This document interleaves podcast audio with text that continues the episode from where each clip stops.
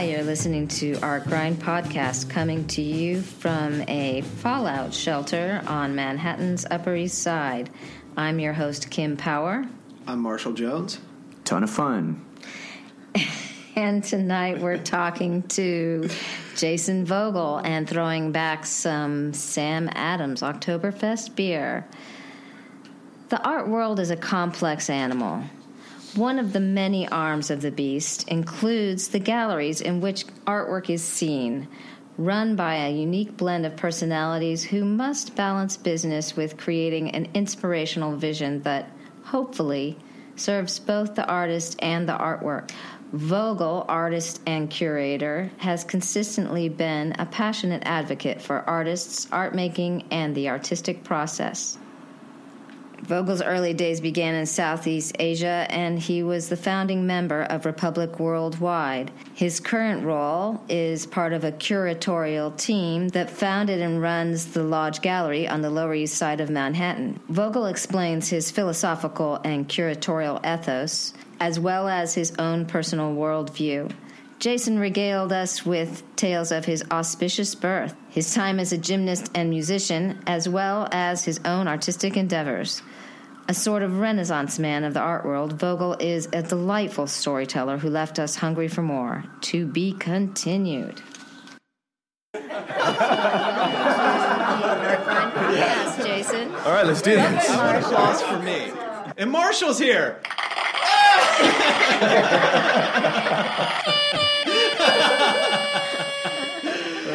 oh, it's so good. That's so great. I feel hype man. God damn it! I was gonna save that for later. You're right off the bat. Out Boys and their toys just can't resist. God, I feel so much better now, though. I'm like get something like that and play in the morning when I wake up. Like Kim Power, yeah, she got up. she's awake. No, that's sort of what animals do in the house, though, right? They get excited when you wake up. Isn't Right? that kind yeah. of like why people like, have pets? "Hey, I have Yeah. Well, they have such low memory retention. I don't know if they're just like. It almost appears to them as if they're waking up for the first time. That's right. Yeah. That's Yeah, all I I God, heard- this is so exciting! I'm alive. That explains why my cat always thinks she's starving when she wakes up. I I haven't the, eaten for years. the most depressing story about like a dog's reality. It was like on some radio show or something. They were saying like, when you leave the door and close it, a dog just knows that you left, and it's always in that moment of they just left. That's why they bark at the door. For Well, they like assume that you're just on the other side of the door. No, they just they just are in that moment exclusively. Like they left, so they bark, and then they're like they left. They bark, and they just stay oh, in that. There's like a like a And there's no concept of Constant it's been like three hours. It's just like they're gone. Well, you know, in the dog's defense, it doesn't have the same kind of prefrontal lobes that we have. yeah, It's a biological Maybe problem. your dog. Well, I'm just kidding. But this is not my dog. Do you have a dog? Uh, I do not have a dog. Um, I'm familiar with dogs, though. I had an old English sheepdog when I was growing up, and uh, my brother has a dog. But I had a cat for like 14 years. Passed away recently, but um, yeah, I know what you mean about being hungry every morning. Like I never woke up and and woke up my cat. Bo woke me up every single morning, Oh yeah. my face. Oh yeah, it's definitely a thing. Like I don't have to set the alarm.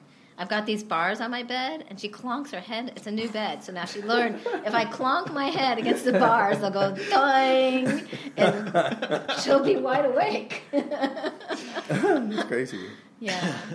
So we were wondering about. Um, speaking of your dog and your childhood, we were wondering about. Um, I came out your fully life formed. in Southeast Asia. Oh, Southeast Asia. Yeah, Never heard of it. I mean, you always. I know that you lived there. What was the reason why you were there? Was it your parents were? Um, Well, obviously, as a child, that's the case. But You didn't. You didn't. oh move yeah, there no, I was three? I was working for uh, You packed your bags. working for Goldman Sachs. I, you know, When I, I was almost, seven years old Almost and- believe that because you are such a Renaissance man. I think that that would be possible. But so why why were your parents in Southeast Asia? What were they doing there?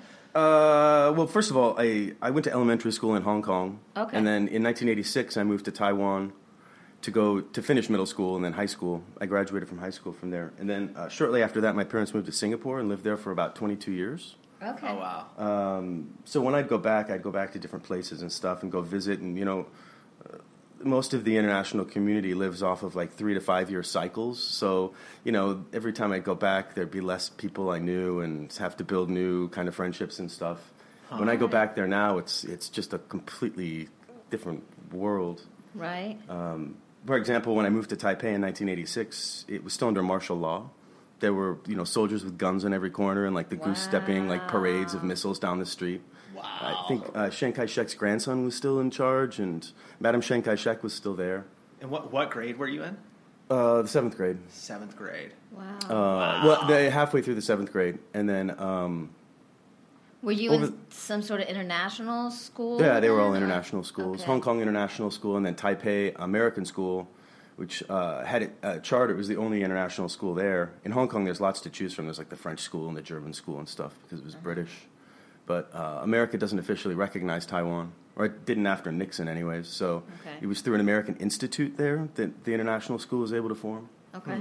Although I would say that in Taiwan there were far less Americans in the American school than there were Americans in the Hong Kong International School, Oh, really? which there were plenty of. Huh. So, but anyway, uh, yeah, my dad grew up in a similar way. He um, he grew up in Japan and Germany and Turkey. Oh, like an army that brat, or He was an army brat. Yeah. okay. My grandfather was like uh, Army Corps of Engineers. Okay, so was your dad in the army too then, or Uh, is hmm, that why? should I say Is that why that? you? Oh, well, was I'll he tell a you this. you, are there something you can't tell us? Oh, well, it's just all that. Nah. okay, That part's obvious- complicated. We'll just skip over that. No, then. no, no, no. It's not like that. Uh, it's just that my dad, my dad was on track to be a career military officer, and had an accident and lost one of his legs. Oh wow. So when he was about 19, 20 years old, he was in an accident, lost his leg. Okay. Already in the military at night, 19. Uh, at college, going and head of the ROTC, going into Okay. the military as an officer Okay. when he graduated.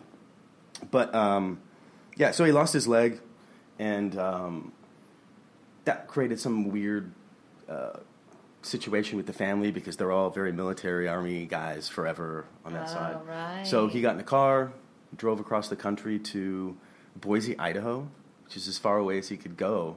So where was he originally from then? I mean, where was he living Oh, at the time? sorry. M- uh, when my grandparents, uh, when my grandfather retired from the army, he moved back to uh, Camp Hill, Pennsylvania. It's a Okay. military base there with Oh. um, an officers' club and all sorts of the, the accoutrements of a retired military officer. Uh, so he was there for probably like uh, six months before the accident happened. Wow. Anyway, he left and he went out west and just tried to like make a, a new, different kind of life. to Idaho. um, and went to Idaho and bumped into my mom in college at Boise State, which, by the way, Matthew Barney went to. Filmed Oh. the first Cremaster series on the Smurf turf there. oh, really? Yeah, if you ever watch the first Cremaster series, you're like, wow, this guy did an incredible like amount of work with like almost no budget. How did he? How did he make a blue football field? and then you go you go to Boise State, and they're like, if you know anything about football, which I don't, so don't ask me any questions about it. But one thing I do know is that Boise State's uh, football field is blue, and that's where uh, Matthew Barney went to college too. Strangely Oh. enough, Production Okay. value, Boise State. man. yeah, yeah. So I met my mother, and um, uh, I was born. Congratulations. Thanks. I, Very good. I didn't. Good I. I really Good didn't do much. Wait, there's a story Wait, yeah, you, you. you told me that story at the Salmagundi Club. Remember that night? I remember that night Dude, vaguely. I we was had so, so many Negronis. sick when I woke up the next morning. Yeah, but you went into that story. It was, it, yeah. I don't know. My, um, yeah, my my whole mother's side of the family all love to tell stories and are are really good at um, like piling it on. So I don't know how much of it is true because I like I was just born, but apparently, you know, my mother um, was in labor with me for three days. Was this the story I was telling you about? And my This my great grandmother telling my mother that there was like some like special purpose or destiny for me. Yes. By the way, my my my great grandmother at that point had been dead for like 15 years, and my mother had a vision of her ghost coming to visit her on the third day. Wow. And the ghost is who told her. Of your great grand, because I remember the grandmother part. Well, that's my mother. It was my mother's grandmother. Okay, your mother's grandmother. My mother's grandmother came to her and told her the vision of all this of, of like something and like she could never tell me or it wouldn't come true. So like I don't know if that was some sort of like control mechanism that my mother invented for me. Like you have a special keep you destiny. You, have a special destiny if you behave yourself. I can't tell you what it is. Or it won't come true. Oh, I am loving that. That's religion, right? That's the whole basis of Okay, voila.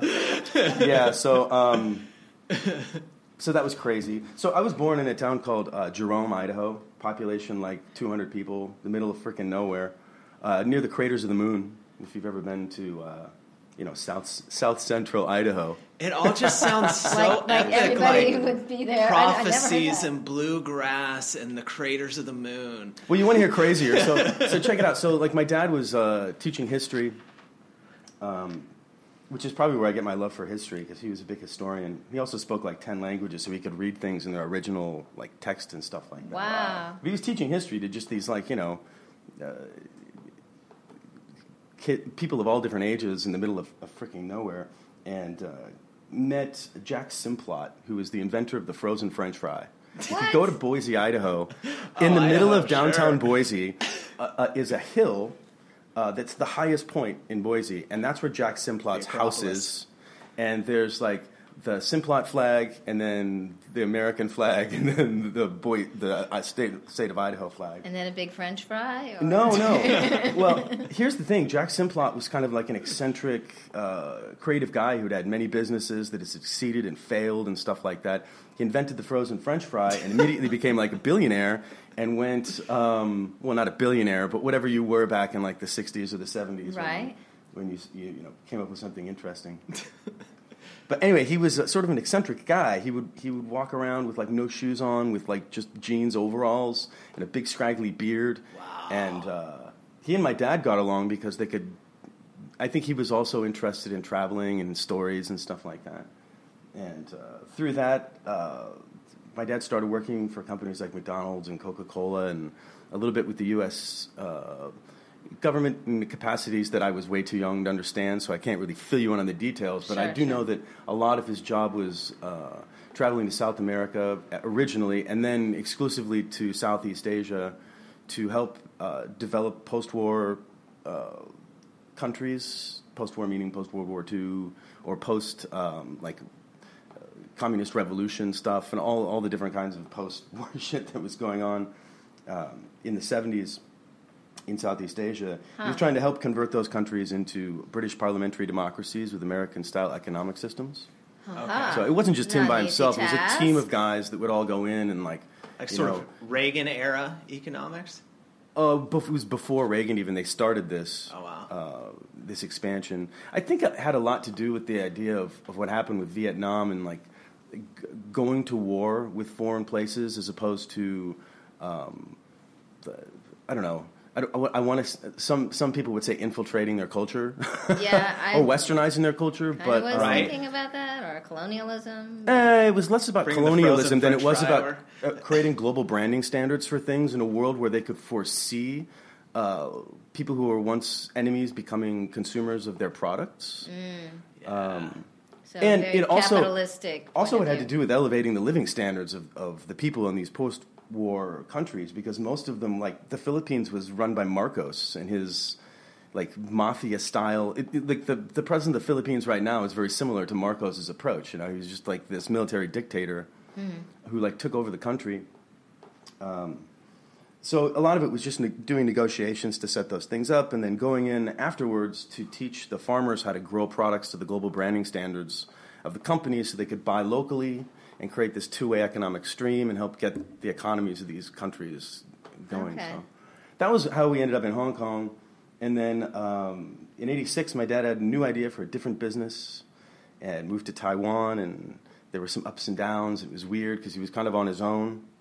Okay. And uh, yeah, I lived in, in Taiwan. I lived in a fishing village called Danshui. It was about an hour outside the city. And I'd ride in with my dad to work every morning to go to school. to go to school, where everybody else lived downtown. Oh wow! So, So you uh, were kind of outside on the perimeters. yeah, plus because my dad didn't work for any major corporation or anything like that, um, the schooling was quite expensive. So my mother worked for the school. She actually became the chairman of uh, the International School Board. Oh, okay. So my brother and I could go to the international school and um, and stuff like that. But you were born in Idaho. How long did you stay in the United States? How old were you when you left for Asia? Five, Five? six, Okay. something like that. Wow. Yeah. Yeah, And very then young. and then you left Asia to come here to study art or Oh, yeah. why no, could I'm just I'm wondering why you couldn't study painting there? Like was there no school? Was there nobody Uh, well, there's there was Soochow University. There was no higher education schools in Taiwan in, for English, and my Chinese was so bad. Um, there was a school called Soochow University that my friend Leif's mother uh, worked at. Um, that I would go to often. Um, Is that that's what that's where I learned some of the, the, the some of my first explorations into comparative religions and stuff like that. Oh. But then Pratt Institute came to uh, visit Taiwan. Okay. Um, the president at the time of the school and his wife went on this world tour with like Pratt money. Oh Uh-huh. wow. And uh, eventually he got uh, he was fired for doing this because he was just he just like overspent like the budget by like tenfold. like he, he and his wife must have just been like, you know, I don't want to go back there. Let's just like max out the credit card and fly around the world. God. Oh my god. So anyway, my best friend growing up over there, another one of my best friends growing up over there, Nick Booth, who's an amazing painter. He lives in in uh, Sydney now. He's French, and uh, he introduced me to painting. And we would take classes with a professor named uh, Kathy Wu at Taipei American School, who gave us like oil paints and canvas and started off, us off on like the good stuff. Cool. It got us addicted to it. So by the time I was like a junior in high school, we were already like trying to like hustle shows like the French Institute Oh, and like you know Mary's Hamburger and shit like that to put our paintings up. Oh, that's so cool. And uh, you know by that time we'd also discovered like the Ramones and the Dead Kennedys and um, Yay. you know a lot of like European punk too. Was that hard to come by in Taiwan? Oh yeah, so it's funny because all the music I had was just on like uh, mixtapes on cas- unmarked cassettes. So like I knew like all the Misfits songs, but I had no idea who the Misfits were or like what they looked like or anything. Oh wow. Well, how did you get a hold of the music then? People would bring it. Uh, I remember in uh, my sophomore year, I met uh, Leif Solom, who was from New York. He grew up here. And uh, he was the lead tenor in the St. John the Divine Choir School, and I think that scarred him because he spent the rest of his life trying to like slowly destroy himself in a way. but he is definitely one of the smartest and most talented people I ever met uh, to this day. But he he brought uh, the Velvet Underground and the Ramones, Oh, Velvet Underground's and a couple of other big New York bands, and like they just transformed my life. I was like, I'm moving to New York. That's where I want to go. And All right. Nick was like, We're moving to New York. And Pratt came and gave us like, I don't know. They just let us go to Pratt and gave us like a small like stipend or whatever, and we're like, okay, we don't have to apply anywhere else. If you guys are taking us, that's where we're going. We, neither of us had ever been to New York before, so um, yeah. Yeah, Came- Velvet came Underground had a similar impact on me from it was like 13, 14, getting that uh, the Andy Warhol, you know, Velvet Underground and Nico. And just that really sim- similar to you kind of opened me up to a lot of stuff. It was like Venus and something Furs was like, holy crap, I never heard a song like that It's like, before. what are they talking about? Yeah, it seemed a little scary, you know, but really cool. yeah, well, it had it had that the, the darkness and the kind of melancholy that a teenager just loves. yeah, totally. I think Velvet Underground was a gateway drug for a lot of people. Yeah. Probably, probably specifically like creative people who have like a little, a dark proclivities, you know. right. Definitely. Absolutely. Yeah. Well, I'll tell you. Here's a story about never meet your heroes. I met Lou Reed once. Did you? Um, well, I've, I've actually had the chance to meet him twice, but one time I was sitting right next to him. I don't know what year it was. It must have been like 1993, 1992. And I was just walking around the West Village and sat down to have a coffee at some like, you know, place that had a tables outside or something like that. And I ordered my coffee and I was sitting there drinking it. I looked over and it was Lou Reed, like just sitting there. God. And Like a this normal was bef- person. This was before like cell phones and stuff like Yeah. that. So it wasn't like he was just chatting. He was just sitting there like staring off into space. Like and the we used to waitress came over and he ordered uh, a salad with no salad dressing, but lemon slices on the side, and like some diet mocha crap a frappuccino. and I was just like, what? It's like Lou. Lou's a yuppie. What? All your illusions shatter Uh, with one salad. You should be just shooting heroin and like. I was yeah, like pi- all the pint of whiskey and a bowl of heroin flakes, or like I don't know, I don't know how heroin comes. Does it come in flake form? Breakfast like a real heroin. human being. You should have tasted the salad. Maybe, maybe. Yeah, Yes, maybe. Oh yeah, didn't need the salad. That's why I didn't need the salad. That was like code word for you. know. Well, so so much of uh, coming to New York, having never been here before, was based on like uh, all me and my friends just watching movies or hearing stories from Leif Yeah. about what New York was like. But he remembered it from the '80s, and because they had just ended. And everything was just in the movies. It was still that gritty New York, and like the fantasies of like Andy Warhol's factory still happening, and like the Ramones, it's like taking front stage at CB's, and like Yeah. by the time I got here, I'd missed that by like ten years. So you were Yeah. like Uh. catching up, like in a time time lag, time lapse sort of thing. Yeah, well, I mean, for all the disappointment that I had that all that stuff had had passed me by before I got here, there was all sorts of crazy stuff going on back then. I mean, the Lower East Side was like a shit show. I mean, there was Yeah, there's all the still a lot of squatter in the villages Lower East and Side. Right. and it was yeah, New York City was pretty rough. I mean, Times Square was still like the porno theaters and like the freak shows and stuff like that Yeah, before yeah. Disney and everything. I Did you have missed a all- culture shock? Because Oh, I'm yeah. looking at the uh, images of your the university right now, and it looks beautiful. It's, it has uh, Which a mountain. Oh, uh, Soochow? yeah, Soochow. I used to go sit by the river with Leif, and uh, we would write songs. It was like my first venture into music. Really? Yeah. Oh, that's so great. So are you like it's right a, at the base of the mountain, vocalist. Yeah, playing amazing. guitar or Oh no, I would you know write my own songs. Sometimes I would sing, but I'm a drummer. oh cool Yeah, wow but I, I don't really play music with anybody outside that small group of people. We used to have a late many years later. Uh, after I moved to New York in like the early 2000s, I Leif moved back to New York and we started a band and we toured around a little bit. But uh, I don't know, it was never my like full calling. It was something I did for fun okay with my friends, and I loved doing it. But I always would get pulled back into the art world eventually. but also like you had this sideline where you were like a world class gymnast too Marshall was saying that what when was that You know, when you happening? hear was your that life from other people, it's just it starts to sound more and more ridiculous. just, no, no, People just have suggested I write all this stuff down out- into a book, and I've tried that. But when I look at it all, it's just like, no, that, that's not real. yeah, I, I know. I can't. When when I think about your life and the stories we, you've drunkenly told me, it, it does feel very like epic and sort of like either folky tall tales or this life.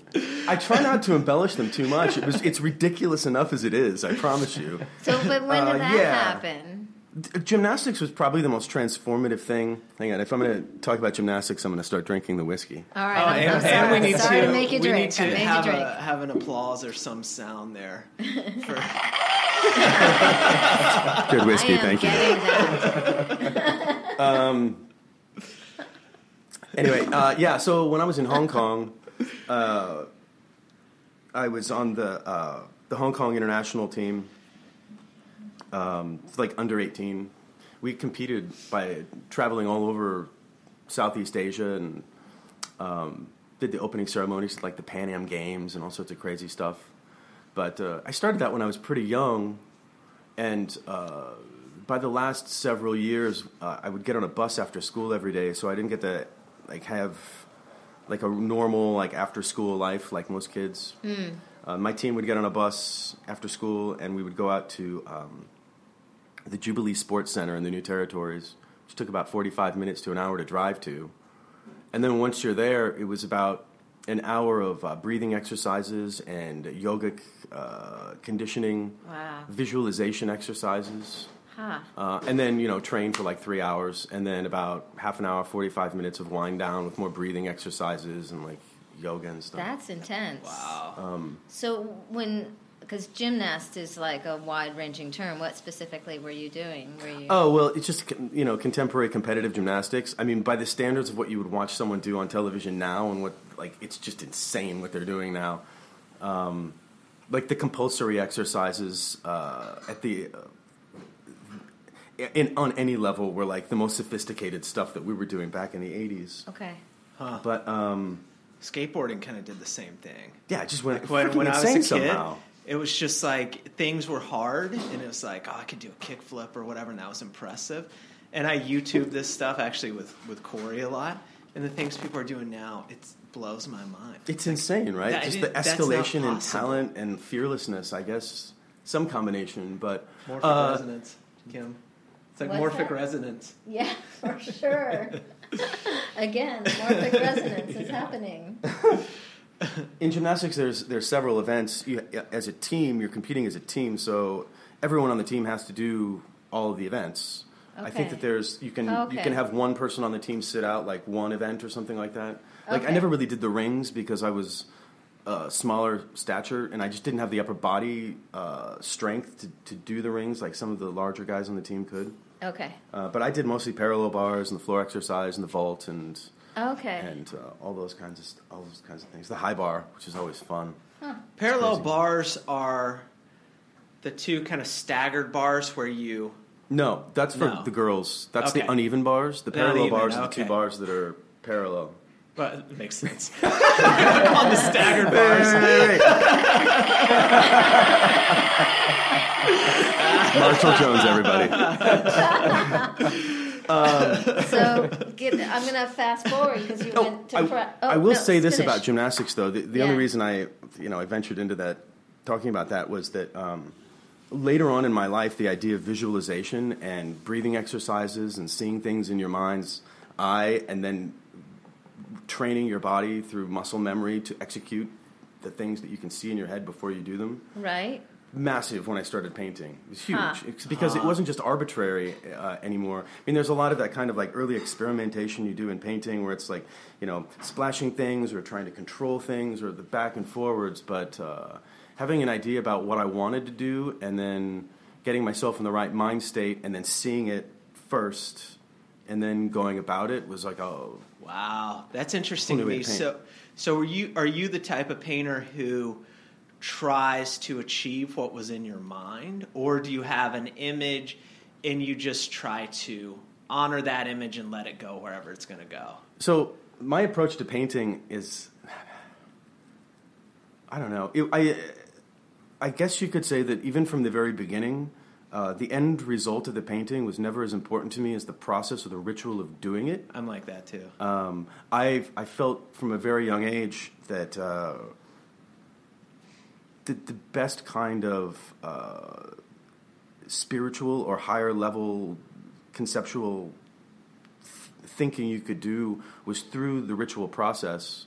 Uh, maybe it was because I was interested in religions and stuff like that, and I always felt like for the people who were involved in the most sincere believers in all the vast different religions I grew up around, um, it wasn't so much the narrative of the stories of the myths of the religions that were important to them. It was actively carrying out particular rituals. Right. So that if I could come up with my own set of rituals, I could find my own path uh, to that kind of harmony that other people could find in like or, like you know pre-existing organized religions.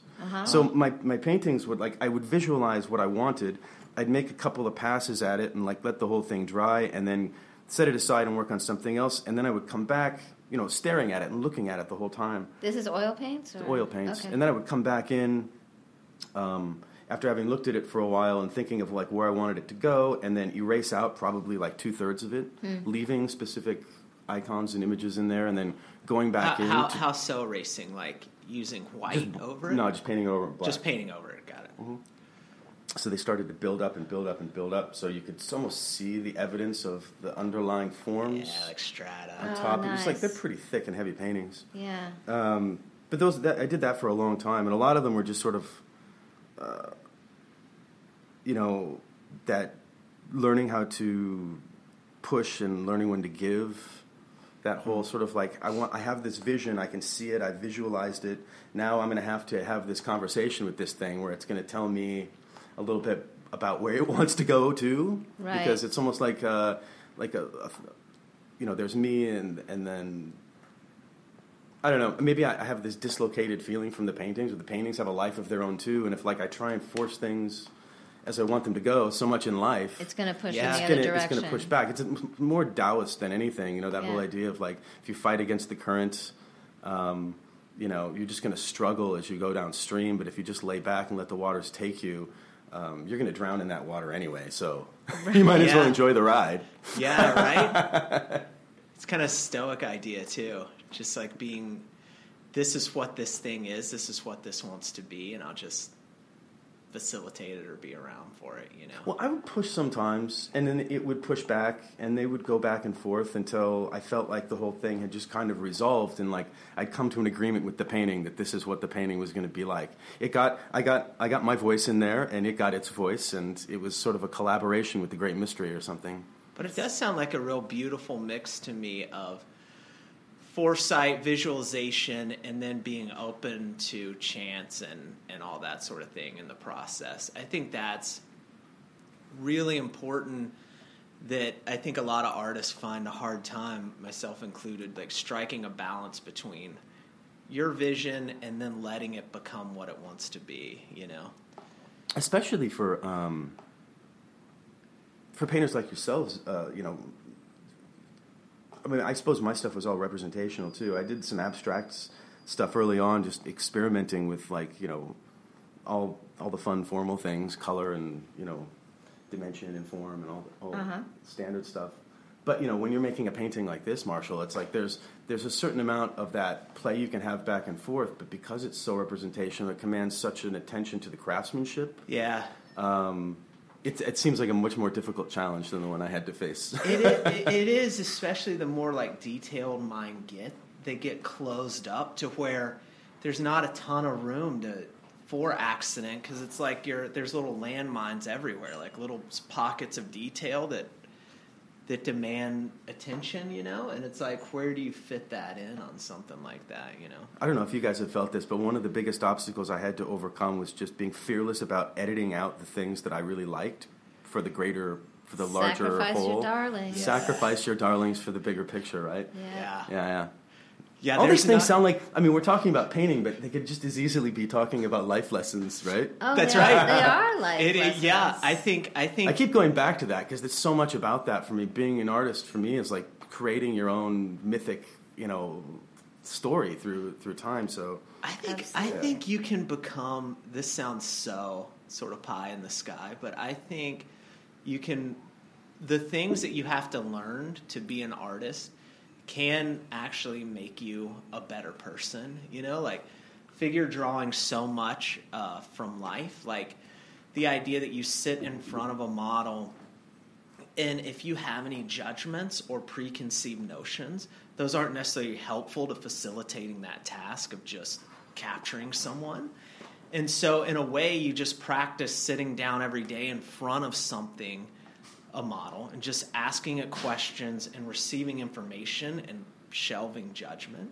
And, And it's like ego, through that process, let go of the ego, ego. has to go yeah, and and you just find yourself not doing that in everyday life. It like creeps in, you know. doesn't it kinda- sound like you're talking about meditation? yeah, I think that's Every very time. Similar. I think that the ritual process is meditation. I Yeah. think that when you're in that zone, and I think all of you know this feeling of being in the zone and time goes away and you don't know how long you've been there for, and you're just working away, and you're Right. there's like you could be you could have this whole inner dream world happening in your mind while your body is almost autonomously doing things. Yes. Yeah. That that that is that's the dharma. That's the Buddha the Buddha state, right? It's like Yeah. you're Yeah. only in the moment. There's no past. There's no future. You're just perfectly in the here and now, in the moment, interacting with the mystery. And to what you brought up earlier, you're more facilitating what that moment wants to be rather than imprinting on it. You know what I'm saying? Yeah. But I like we were talking with uh, James Adelman earlier, and the idea That guy has an excellent beard. yeah, he does. it's so much harder to do that for me now than it was before I had like an iPhone and stuff because I'm constantly interrupted. And he was saying he just like turns his phone off for hours at a time. and I can't imagine doing. I feel like I have so many demands that come through that box that like anytime I get close to a flow now, it's just like something's ringing and Well, demanding. James That's- James doesn't start painting until like four o'clock in the I know Right, it's so probably it's- And easier his studio is in like a basement with no phone reception, Right. so he's he's got the he's got the cards stacked against you. yeah, exactly. But also, that's like the benefit of doing plein air. It's like I turn off You're my phone. there. I'm out there. In fact, the last time I was painting plein air, I was painting this tree, and I just really had. Oh, is this, that the one that was just on the the interwebs? Yeah, it's yeah. Oh, Really thank pretty. you. Well, I I, just had such a connection with this tree, and interestingly enough, there was a guy who came every day and meditated at the tree oh my god! at the same time. So finally, one day, I just introduced myself, and and he's and I was like, "So beautiful that you're sitting there meditating, and I'm doing the painting, and it's feeling the same way." And he's like, "I totally was on the same wavelength. I was thinking that, and I wanted to introduce myself to you, and like, we're sharing this energy together. It's just beautiful experience." That's awesome. Yeah, that is so like I don't just zen. That's a zen. Zen Yeah. on crack. That's about as zen as you can be. Appreciating this Zen tree. on crack. crack Zen. All right, so let's have a little break. I need to get a beer. So, Sounds good. so, So we're you're- back with Jason uh, Vocal. and Vogel, and you were just talking about um, being an ordained minister. Oh my God, the jump there. I did that for an art project. Next question. Was it? Wait, was it? Was it an internet thing? It was an internet thing, absolutely. So you can totally. marry people? No, I didn't do it to do that. I actually was supposed to do that one time, and it just didn't happen. Uh, apparently, I let my, my standing with uh, the quote unquote Universal Life Church um, uh, lag behind, and I didn't. I, I at the time, I, I my ordination wasn't up to date. You have to keep updating it and Okay. doing stuff and sending Okay. money to these crazy people to do it. So it's a pyramid Wow. scheme. I did it for an art project that I did. So I, and like I said, I was a painter, but for a long time I was also just doing site-specific installations. Is that with, from um, the Amsterdam school? Because they're very. The Rietveld Academy? Oh, the Rietveld. Yeah, no, I, I love yeah. that school. I, I studied mostly painting there. Oh, okay. okay. Um, Sorry, but yeah. so you were doing installations and. yeah, I don't know where I was going with all that stuff, but Sorry, yeah, I ended up doing um, site-specific installations. What was the point of me going there? You asked me. Oh, about the ordination, right? Right. So um, a lot of those things were ephemeral. They had uh, lifespans. They were about um, illustrating myths in weird ways. Um, mostly by using uh, hand carved potatoes that I would give nickel and copper wings to and run into giant series batteries. They would power LED boards that would count backwards. And when things What? died, they would trigger other things to turn on. And um, at the end, it was just a sloppy mess because it was just these nasty, rotten potatoes, and all the wires and LEDs and everything uh, were all corroded, and I'd have to just throw it all uh, in the garbage. Wow. Um, Because but they would create these beautiful, like, like carry an electric current, right? Yeah, there's electrolytes in potatoes, and uh, you know, so the, I would have to go in the day of the show and sit on the floor and carve like 232 potatoes into. Like one of them I did was it was an illustration of one of the stories from the Book of Enoch about uh, the Watchers and the Nephilim and like the the the um, Is that apocryphal, Enoch? Well, uh, yes, it is. Well, it is in the Catholic tradition, but it's it's part of canon in um, the Jewish expand, expanded folklore. Okay. Because it's not Protestant. it's not in the. It's there's only one reference to uh, Enoch in the Christian Bible. It's one Okay. sentence. Enoch goes uh, to heaven like Ezekiel does, um, and never comes back. So it's this weird epic story of this Yeah, guy th- th- interacting, so- and learning all the stories from the angels and the gods and stuff like Huh. that. Or not from the gods, but what sort of half man, half gods. The story of this one piece was that you know there's these watchers who are watching during the uh, Michael and Lucifer are fighting the great war in heaven. Um, Lucifer has taken a third of, of the angels and is fighting against Michael with the remaining two thirds. And there's these watchers. th- Their job specifically is to just watch over the earth and watch the human beings and observe, but never interact with them. Uh, there's But, some um, sci-fi that's based on that. The this the heavens are distracted by the great war, Huh. and uh, they conspire to go down. This is a very abbreviated version of this story, but they they conspire to go down um, and take wives from the women of the earth and they do just that. And it's like it fills in a great gap in um, in the the early myths of the Judeo-Christian tradition, in the sense that all other religions, East West, they all have these mythological stories about like the first weaver and the first metalsmith and the first uh, farmer or the first whatever, you know. And there's very little of that. Um, there's very little explanation of how all of these, these things come to place. Things tend to jump through time in the Judeo-Christian tradition, so like it's just a given that somehow someone had figured that stuff out. But in this case, the angels come down, and each coupling with a human wife. So it's a marriage of uh, in, beings of light and beings of dirt, basically, of of the material world. Zeus would do that too. Yeah, it's. I mean, well, so much of all of this stuff comes out of pre earlier, Yeah, you know, yeah. pre-existing things. But um, a- anyway, so uh, you know, you get like the first sculptor and the first musician, and all of these different kinds of stories that happen. And then, uh, as you get closer and closer to the deluge, the great flood myth Right. with Noah, Noah's like 900 years old when the flood comes. I don't know any 900 year old people who led perfectly beautiful lives. but um, but according to the Book of Enoch, anyways, the reason that Noah was chosen to be the new Adam is because uh, not because he's a great or good person, but it's because he can trace his bloodline back to Adam without ever having coupled with any of the offspring of these Oh, this my. blasphemous marriage of these people. Um, in fact, i- i- you know, if you you must be familiar. I don't know how familiar you guys are, but you grew up with religion. Yeah, so, yeah, absolutely. Um, there's the giants of old, um, even um, Goliath being gigantic. That all refers to these offspring of the angels of light and the and the first women of the earth having the first children who started off really good in inventing all these things, but just Right. became abominations and monsters. And the purpose of the flood was to completely erase all of that out and Yeah. leave just one man left with his family that was a pure family that was connected to Adam without being connected to any of the other impure bloodlines. Oh, That interesting. sounds a little racist. Welcome to Judeo-Christian history.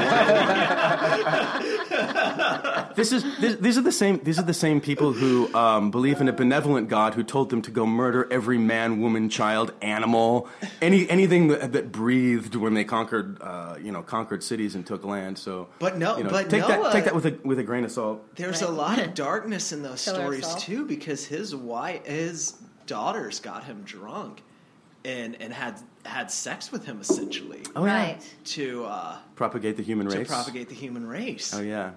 So What- that fits what's wrong right with into that? doesn't it? The- To keep the bloodline pure. yeah, totally. Well, it's no more bizarre than the stories of. I mean, there's all sorts of weird apocryphal Appalachia. stories.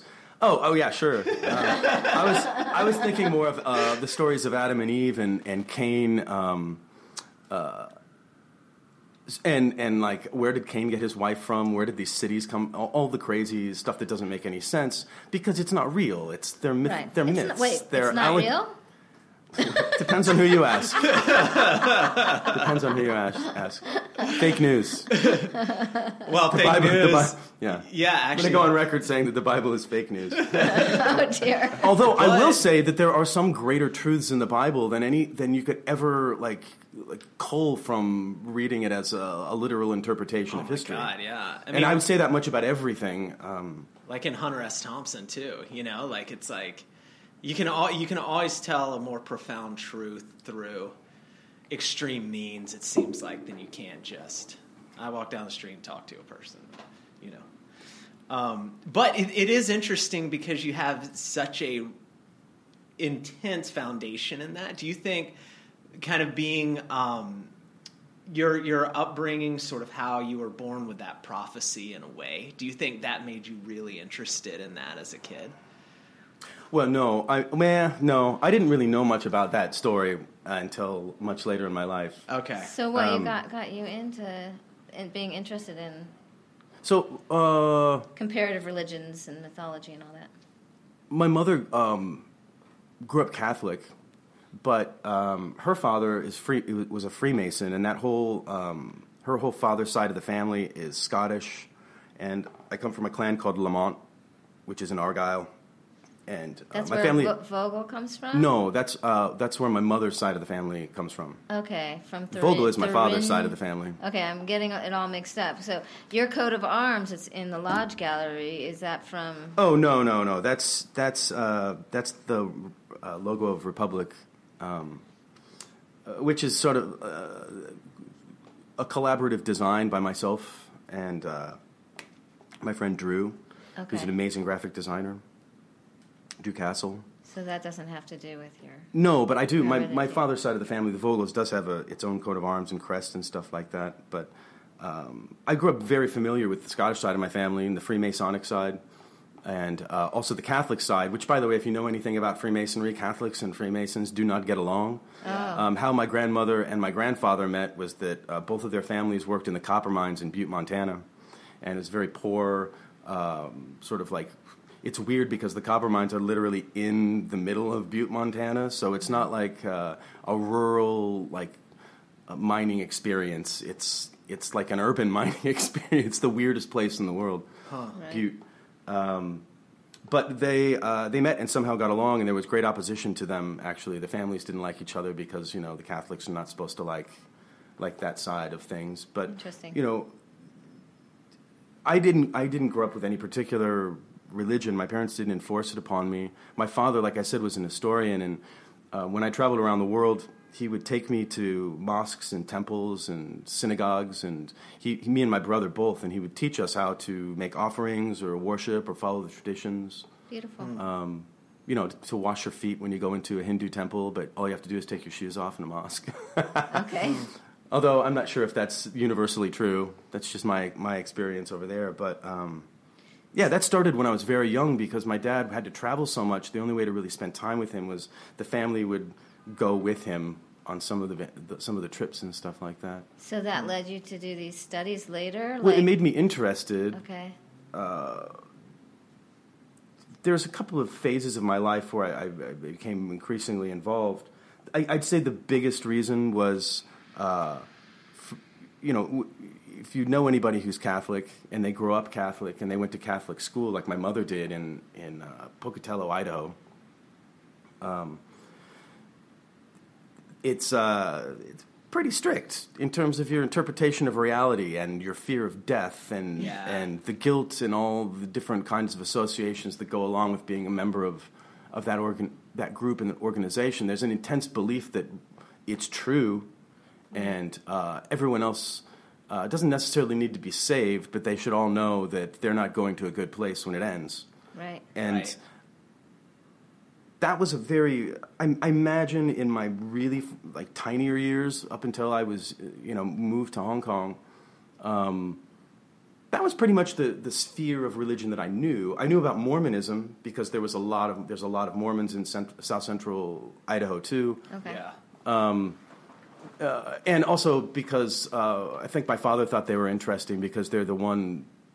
I mean, when I say great, I don't mean like awesome. I mean like great in the sense of like uh, survived and is still expanding. It's the great American religion. It's, like, it's the most thriving American religion. It's the only one. It's the first major religion of the world that was born in America. yeah. It comes out of the revival period. It's from New York, from Palmyra, New York. That's where golden plates were found, anyways. Yeah. So Which- after but anyway, you- so I'm- so after Pratt, you did these studies. I know. I, this was all all through Pratt. I was just learning and and uh, meeting people who were also into the same sorts of things, and we'd have Okay. groups and collectives and.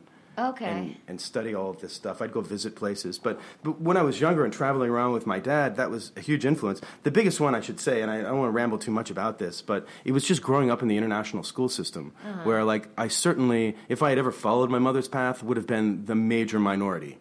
Uh, most of the kids I went to school with were either Buddhist or Taoist or Confucianist or a mix of those three, or uh, Muslim, uh, Sunni and Shiite, um, and uh, so the studies Yeah, were all more over the place. informal. You didn't like go to a school to study comparative religion. That was like an informal. I took some classes at Soochow, but most of it was was informal studies, learning with other people who were like authors and writers and things like that that would give me books and guide me through the process. And then a lot of it was just um, like meetings and collectives that I was part of with other people who were interested, and we would have like book reading assignments and talk and stuff. Cool. And then when I went to college and grad school, all of my papers I wrote about that subject. So I took the opportunity when I was studying art history and painting to turn them into reasons to study what I was interested in and then bring it back around again to to the work I was doing. So all of my work was driven by those studies. Okay, Um, very interesting. Yeah, Yeah. I was I was telling Kim earlier that I've been reading this book, uh, Fantasyland by Kurt Andersen, and it's all about like well, you were talking about Joseph Smith and America and how America has always been such a specific individual culture with individual ideas about your your life. You can do what you want to do, whether that's an extreme hippie or hyper religious person, and just like everyone's truth is okay and how that's led us to where we are sort of right now. It's a fascinating book and it makes you think that like in me being sort of an a religious person. Wait, say that. Can you just go back for a second? I'm trying to digest what you just said. That like this country was so free in allowing the development of religious structures. Yeah, like you could have all these intersections. Like um, the chapter I was just reading was talking about like how, like um, satanic panic in the '80s Oh yeah. was not necessarily from the religious right. It was also from the hyper liberal point of view of like recovered memories and therapy type things that is very secular, but those two forces line up from essentially the same exact coin to make it to where you're recovering memories from a 30 year old girl saying she has eaten 200,000 people or whatever. It's just like, it clearly could not ever happen, but every, it's just such a yes culture of like, well, that's your truth, you, you know, and then, and on the other side, you would have hyper religious people being like, yeah, Satan's here. He's like telling me to do that, you know? Well, what do they call it? The enemy of my enemy is my friend. So you might not. They might not agree with each other, but they both agree that everyone else is fucked up. yeah, Is that it? exactly. Yeah. Yeah, and just the, historically, like from Martin Luther saying, you know, you don't need the Pope. You can hear from God, and then that coming over to America in such a profound way with like Puritans. You know? Well, that was explosive because I mean, Luther was so much more than just uh, telling people you could have a personal relationship with God. I mean, he was teaching people how to read. People take this for granted. That's even right. now. Yes, go to. Southeast Asia in the '80s, and I'll tell you what, like, Yeah. like sixty to seventy percent of the people there couldn't read, so they were they're still stuck in the trappings, like many people in. in um, the Middle East are too because they don't have access to education. Think mm. of all the women that, that never got to go to school, so they could never learn how to read. They could never read the Quran for themselves. They could never read the Bible for themselves and come up with their own interpretation. You're sort of left in the trappings of a world where like you're dependent on someone else telling you what the nature of reality is instead of having access to the tools you need to explore it for yourself. But there's collateral with that too, because you got to think by the time Puritans who were educated come to this country, being able to read, learning that you could hear directly from God, didn't need a pope or anything.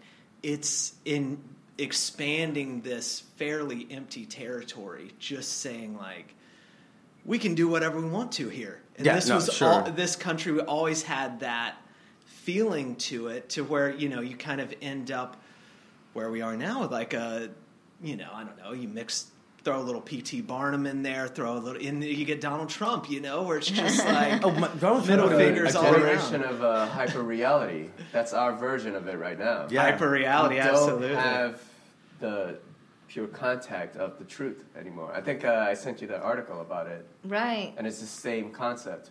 We're we're illiterate of the truth.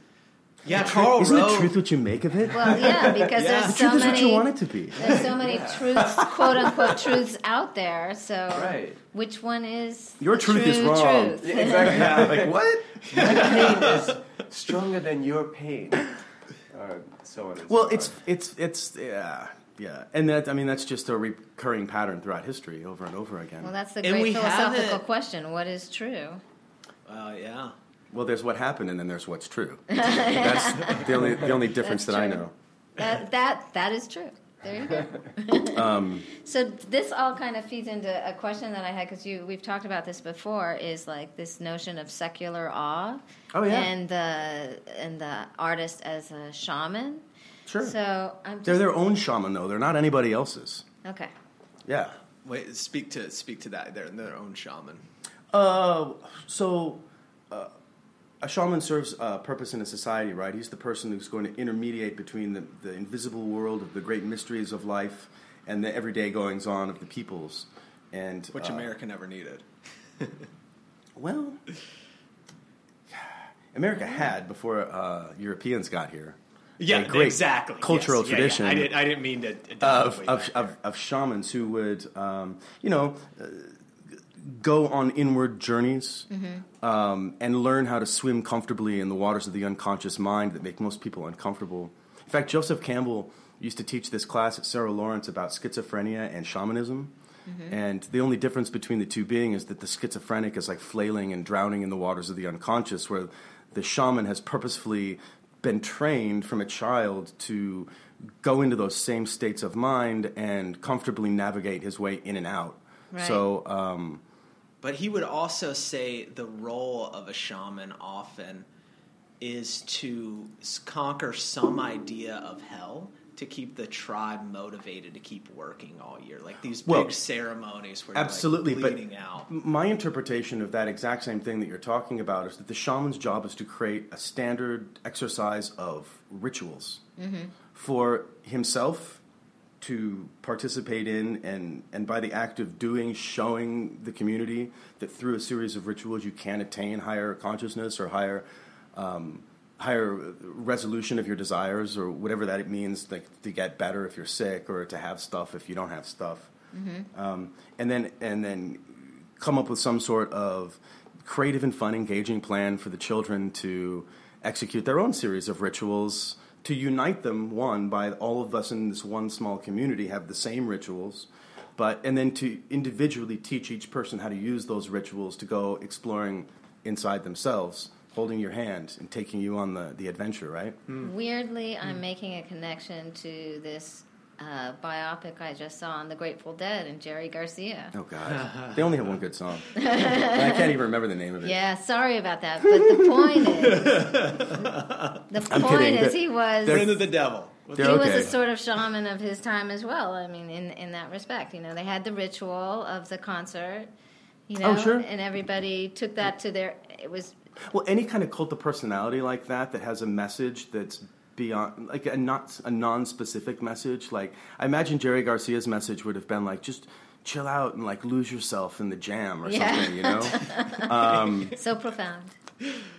yeah, but I mean, people people like that can be very inspirational. So that somebody is like, I don't want to just lose myself in the jam anymore. I want to make my own jam.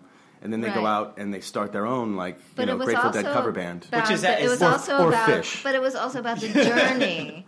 It was also about the journey. Yes. The, the the deadheads that follow them, they go through trials and and tribulations on the way to go see the Grateful Dead. I mean, they have flat tires. Oh yeah, that's true. They have those followings where people like follow them around the country and yeah, stuff like and that. horrible like, things live. happen to them, and they still go, and they like spend the effort of getting there. What does that say about It's the human nature? Right journey. there? Says they like to jam. They like, they like to jam. Slow jams. But I didn't. So you were saying being your own shaman would be what exactly in that metaphor? Being a, a Phish cover band, like taking something that existed and spinning off of it. Is Well, that what that's- you're saying? Uh, I mean, no. I mean, for artists, I, I would I would say no. For most people, I think that that's how th- how they create their own uh, the own living myths of their own lives is by seeing other people do it, and then at first uh, mimicking or trying to. Uh, understand how that process works and then maybe slowly building towards the idea of creating their own version of that to get to that state but artists Yeah. already have it in you know if you're I know very few few painters that would prefer to paint with like a room full of people around than to be alone with the work, um, creating your, their own like formula for how to get in these states of mind. Um, Yeah, some of them don't do it at all, and that is their ritual: is that they just go right in and just start working. Right. You know, and then like then they it just it'll just come. You know, like the like uh you you grew- you're from the south, right? So the Pentecost and that whole idea of speaking in tongues or like Yeah, yeah. the Latin dancing. Here, I got this. Just let it drop. It doesn't matter. Okay. Sorry. Um, yeah, sorry, I got distracted. What was I talking about? Pentecost, the South, Yeah, those things are snake handling. as shit. Well, I'll tell you what, they're about as close to the shit that I grew up with. That they're closer to that than the more puritanical, like uh, you know, Methodist or. But I think there is a faith in what you're talking about that's interesting to me, and a faith in almost humanity in the arts. Like the idea that, well, it's funny because Kim and I were talking about morphic resonance earlier. The idea that on almost a genetic level, you can carry information through. And so, like, if you Example. Th- An example would be like Jimi Hendrix is did something mind blowing, and or Babe Ruth, whatever. And because he existed and did something mind blowing, a twelve year old kid can do it next Tuesday. You know what I'm saying? To and, and I guess the faith comes in that humanity through art and innovation continues to better itself each generation because you've passed down or skateboarding we talked about earlier gymnastics like things i saw and could do 15 years ago doesn't even compare to what a 12 year old kid can do now on a skateboard you know Sure. and in the idea i think there is some sort of faith if if i'm very secular, but an idea that an artist should be and is better today than they were 50 years ago, 100 years ago, because those artists existed then. You know what I'm saying? Oh, we're standing on the shoulders of Yeah. giants. You're standing on the, and, and your burden is heavier, but your opportunity is better, and you should be better at a younger age now than than you know even the greats like Rembrandt and stuff. There's a lot of people who can paint way better than that, who will never get noticed today. You know what I'm saying? Well, even back then, though, there were a lot of people that could paint better than Rembrandt, but That's they were never too. noticed in their day because they weren't born into the right circumstance. yeah, that's Right. absolutely. I agree. or their parents wanted them to do that. something else with their lives. Or out of necessity, they had to go work the farm to keep their brothers and sisters alive. Oh man, there's that great artsy podcast. We should note that, Kim, that artsy podcast about why Night's Watch became such a famous painting and why Mm. Rembrandt became so famous. And like the ingredients that went into well, he that. used The a lot models, famous too. People yeah, in there. that's, it was the why. models. but yeah, Yeah. it just kind of uh, like Andy Warhol, he became famous because he painted famous people. that's Right. right, right? There's little Which tricks. you can't do now. It's like And famous so products. Or painting- to or do that painting the now, cow, so- you yeah, know, like and famous just- products.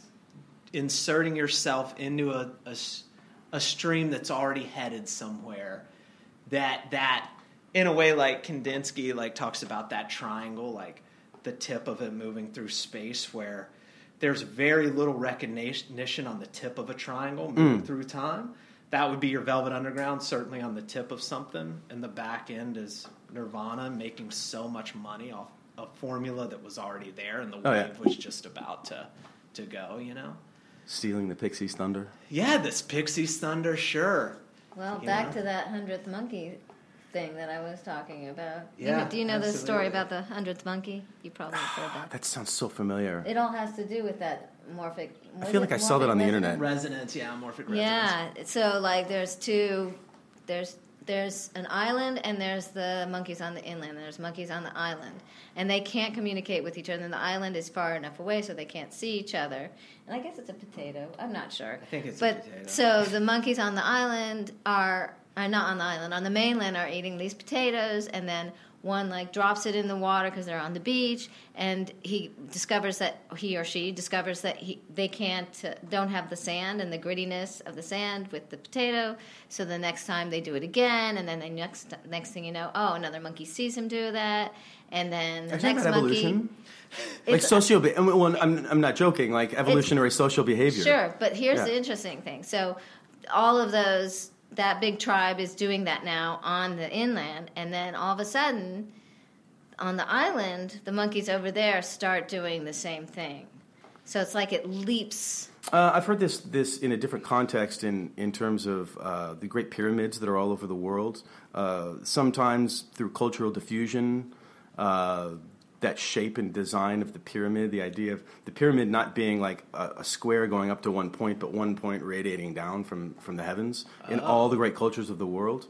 Um, where in some places, yeah, it's it's eerily creepy how, um, without ever having met or known each other in the same way that your monkeys on the island and the mainland, Right. uh, around the same periods of time, human beings are pre-programmed to almost like make landmark evolutions in in states of thinking and stuff like that. So you get pyramids in in Egypt and Western China and. Uh, They couldn't. You know, the South American communicated. ones don't happen until does much, that much later, happen? but- why does that happen? But then- Uh, because that- we're predisposed towards things. I mean, there's there's when you rub your eyes, you get like you get uh, geometric patterns. Um, I used to do that on purpose when I was a kid. I Uh, still do it all the time. What are you talking about? Why did you stop? You should do it still. I ended up getting Free an drugs. operation on my eye say. for that reason. So no more pushing Oh, of the eyelids. Don't maybe you were pushing really much harder than I But Um, that is an interesting segue into your most recent show,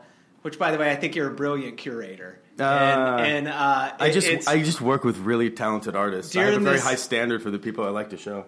But during this conversation, it's it's it's it's easy to see how someone so informed and interesting can curate beautiful shows. Oh, thanks, man. But um, Yeah. latent content because Jung, I remember reading, would would have like these ideas of symbols and dreams popping up across cross cultures that couldn't have had. Psycho- know- the, the psychological archetypes. yeah, totally. Yeah. Where it's like you're not, you don't know that this means that. There's no way you could have been told what the snake means in What that the culture. semiotics of it are. Yeah, but it popped up in your dream and clearly means that thing for you, and it's like, well, what the fuck is that? Stuff? I will give you a You great know? example of, of some, something that happened to me when I was very young, about seven, eight years old. It was the great disillusion of religion for me. And it has to do with these ob- observing and noting these patterns that exist in cultures that never would have. The, the idea for what they're doing would never have been diffused into one or the other one. These arose separately, uniquely.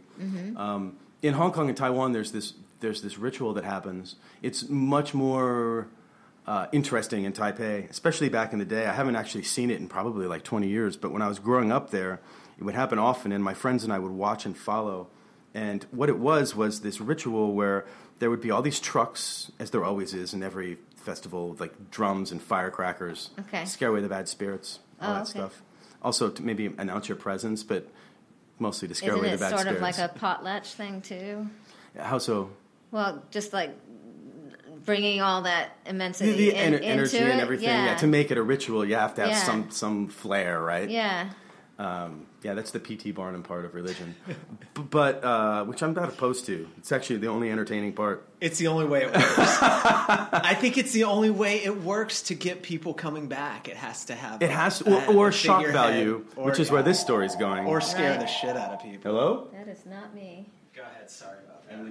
So what happened in this Okay, so? I'm so sorry. in, in I'm not going to get too involved in the little details of it, and I'll try and tell it as fast as I can. But there's all these trucks, maybe 50 trucks. They go. Um, behind them are a series of priests uh, in uh, priestly getup um, of robes and hoods, and they have two satchels on each side. Maybe there's like five, seven priests. Don't remember the exact number of the priests themselves actually, but they have like what looks like confetti, and they're just tossing it out of the bags and throwing it on the ground. Okay. Uh, behind them are about seven kids from maybe from 15 to 20 years old, and they've all been uh, hand selected by the congregation of their temple. Um, this is, uh, yeah, and, well, I'm not going to get into that stuff, but they've been hand selected by the congregation of their temple to perform this ritual that's going to happen, and probably have trained in meditation and uh, trance states. Um, probably like uh, deeper lessons into the into the mysteries of what they're doing um, than the con- the rest of the congregation would know. okay. Um, but anyway, what they're doing is they're walking around with like swords and and uh, and chains with spiked balls on the end of them and knives and just absolutely eviscerating themselves, slicing themselves open, stabbing themselves, hitting Oh, themselves in the my. back, bleeding all over the place. Wow. Uh, so they're so they're marching over all these confetti papers that the priests have thrown on the floor, and the blood is getting all over them. Wow. And they're marching through, and behind them is a bunch of other priests who are picking up all the papers and shoving them into satchels that they Ah. have in their pockets. And then behind them is another 50 trucks, and bang, bang, bang, and firecrackers and all that shit to get rid of the bad spirits.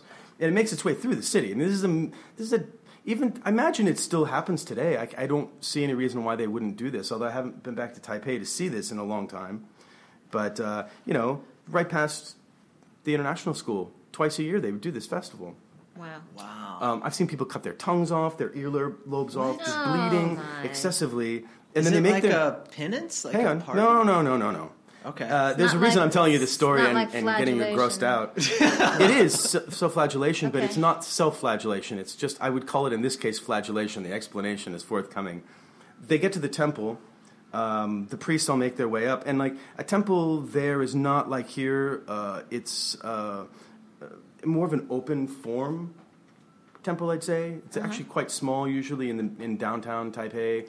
Um, if there is a congregation coming for a big event, it's usually a lot of card tables and stools and stuff like that under a tent that's set up out in front of the temple, because the temple itself is just it's not accommodating to that kind of like capacity. Anyway, so this So uh, they arrive at the temple. so they all arrived at the temple, and you know, my friend Leif and I used to sit on the wall of, of Taipei American School and watch this go right down Zhongshan Beilu, um, which is in Tianmu. Any Taiwan fans out there? Um, Here's a shout out to Taiwan fans. ICRT, baby. You'll know what that means.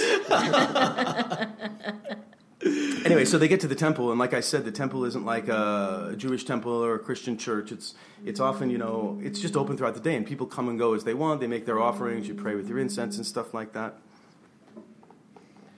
Sorry, now it's my phone freaking out. that wasn't me. Um, Anyway, so they get there. There's a bunch of people usually sitting at tables and stuff like that, and they've made offerings and all different kinds of stuff. Um, the guys who are cutting themselves, if you follow along this congregation, are usually drinking Taiwan beer behind uh, the temple and like smoking cigarettes because their part is done, and Okay. they're just like fist bumping each other and like laughing and joking as if Yay, nothing we happened. scarred ourselves for life. Uh, yes. In a way, yes. Um, that whole martyr thing.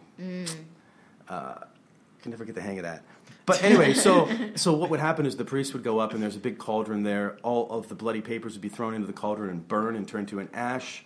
Boiling water would be added to the ash to make like a tea from the ash, and then one by one the congregation comes up and drinks the tea. Okay. And now the idea of this is that like when these guys are slicing themselves and cutting themselves open, they're in a trance state. They're uh, possessed. The God Himself is in their body and is infused physically with them. Um, so uh, when they bleed, they're not bleeding their blood. They're bleeding their blood, but it's the God's blood that they're bleeding. Okay. Same kind of metaphor in the Christian Christian tradition of transubstantiation, which is this is my body, this is my blood. Yeah. From the Catholic perspective, Yeah. um, so, like like I said, my mother being Catholic, I was very familiar with um, what transubstantiation Familiar with was. gore. And when I saw that for the first time, you know, I- I was like, oh my god. These guys are doing. There's an overlap. There's this is an archetypal experience, and I'd already been interested in in Joseph Smith well into high school. There's another thing my friend Leif brought from New York City, by the way. Okay. Joseph Smith uh, books. Um, the The Masks of God was a great one. Oh And wait, totally- Joseph Campbell. Joseph Campbell, yeah.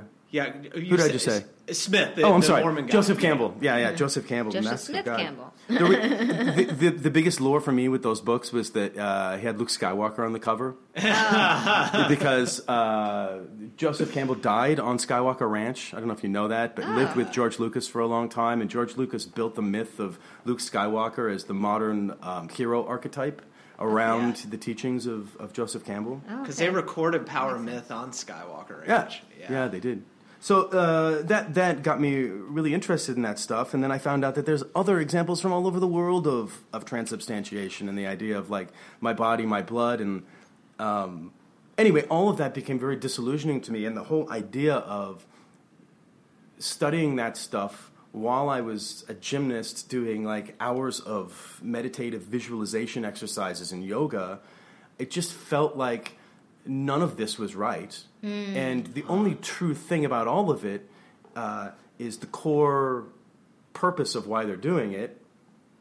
And uh, th- there's some sort of ritual exercise that's performed in order to get to that s- state of understanding why we're all doing this. Okay. And then later making artwork, realizing that, oh my God, I can explore all the same things as both the guys who are cutting themselves, the priests, and the congregation uh, in my studio alone by myself, kind of like it's just going off the deep end into those dark waters of the unconscious mind and scaring myself sometimes and maybe not coming back 100%, percent but certainly trying to take a, a shamanistic approach to learning how to swim in those waters on my own without, uh, without any pre-existing guide to it other than that I know that other people have gone in there alone before and come out with a greater understanding than you could ever get by following someone else's understanding. Sort of like that. Um, And that's Siddhartha's te- t- teaching too, by the way. Siddhartha Right. is like, you know, I I may have become enlightened, but like, if you want to be enlightened, you're not going to find it by doing how I did it. You're going to have to Gotta figure out how to do it yourself. Right, and also sort of like that idea that it, in order for the boy to become the man, they have to go out into the wilderness and go through Oh, yes. that sort This is of. called vagina envy, by the way. yes, women women have uh, the natural cycles of their bodies to initiate them from uh, girlhood to womanhood, and yeah, men have traditionally done all sorts of creepy, weird shit to reenact that kind of like lack of biological transition. Yeah, absolutely. Yeah. But don't you think it's harder to find that in the in the modern world? You know, I think about what Kim was saying about becoming a man and then vagina and being in, in like John Steinbeck had that quote and whatever I forgot the book Red Pony or something where you become a man when a man is needed essentially like you you don't just come on Necessity is the mother of invention, kind exactly of exactly Yeah. and it doesn't seem like Or you, or You you're need- forced yeah by or- like a father figure or an older person to force you into the adulthood as seen by some smaller. Or, well, like uh, a bar mitzvah or some sort of Yeah, or uh, yeah, christening, or you know, in, even African tribal religions, you know, they take the boys out and scare the bejesus out of them for like a week, and like Yeah, scarf, those are so scarify them and do crazy shit to them to Yes. tr- to force them into the transition of what manhood means to the village or the society. So- But we're clearly in this phase where it's a extraordinarily prolonged adolescence, right? You know, like adult fans of Disney going every, you know, like all whatever it is, cargo shorts, all that shit.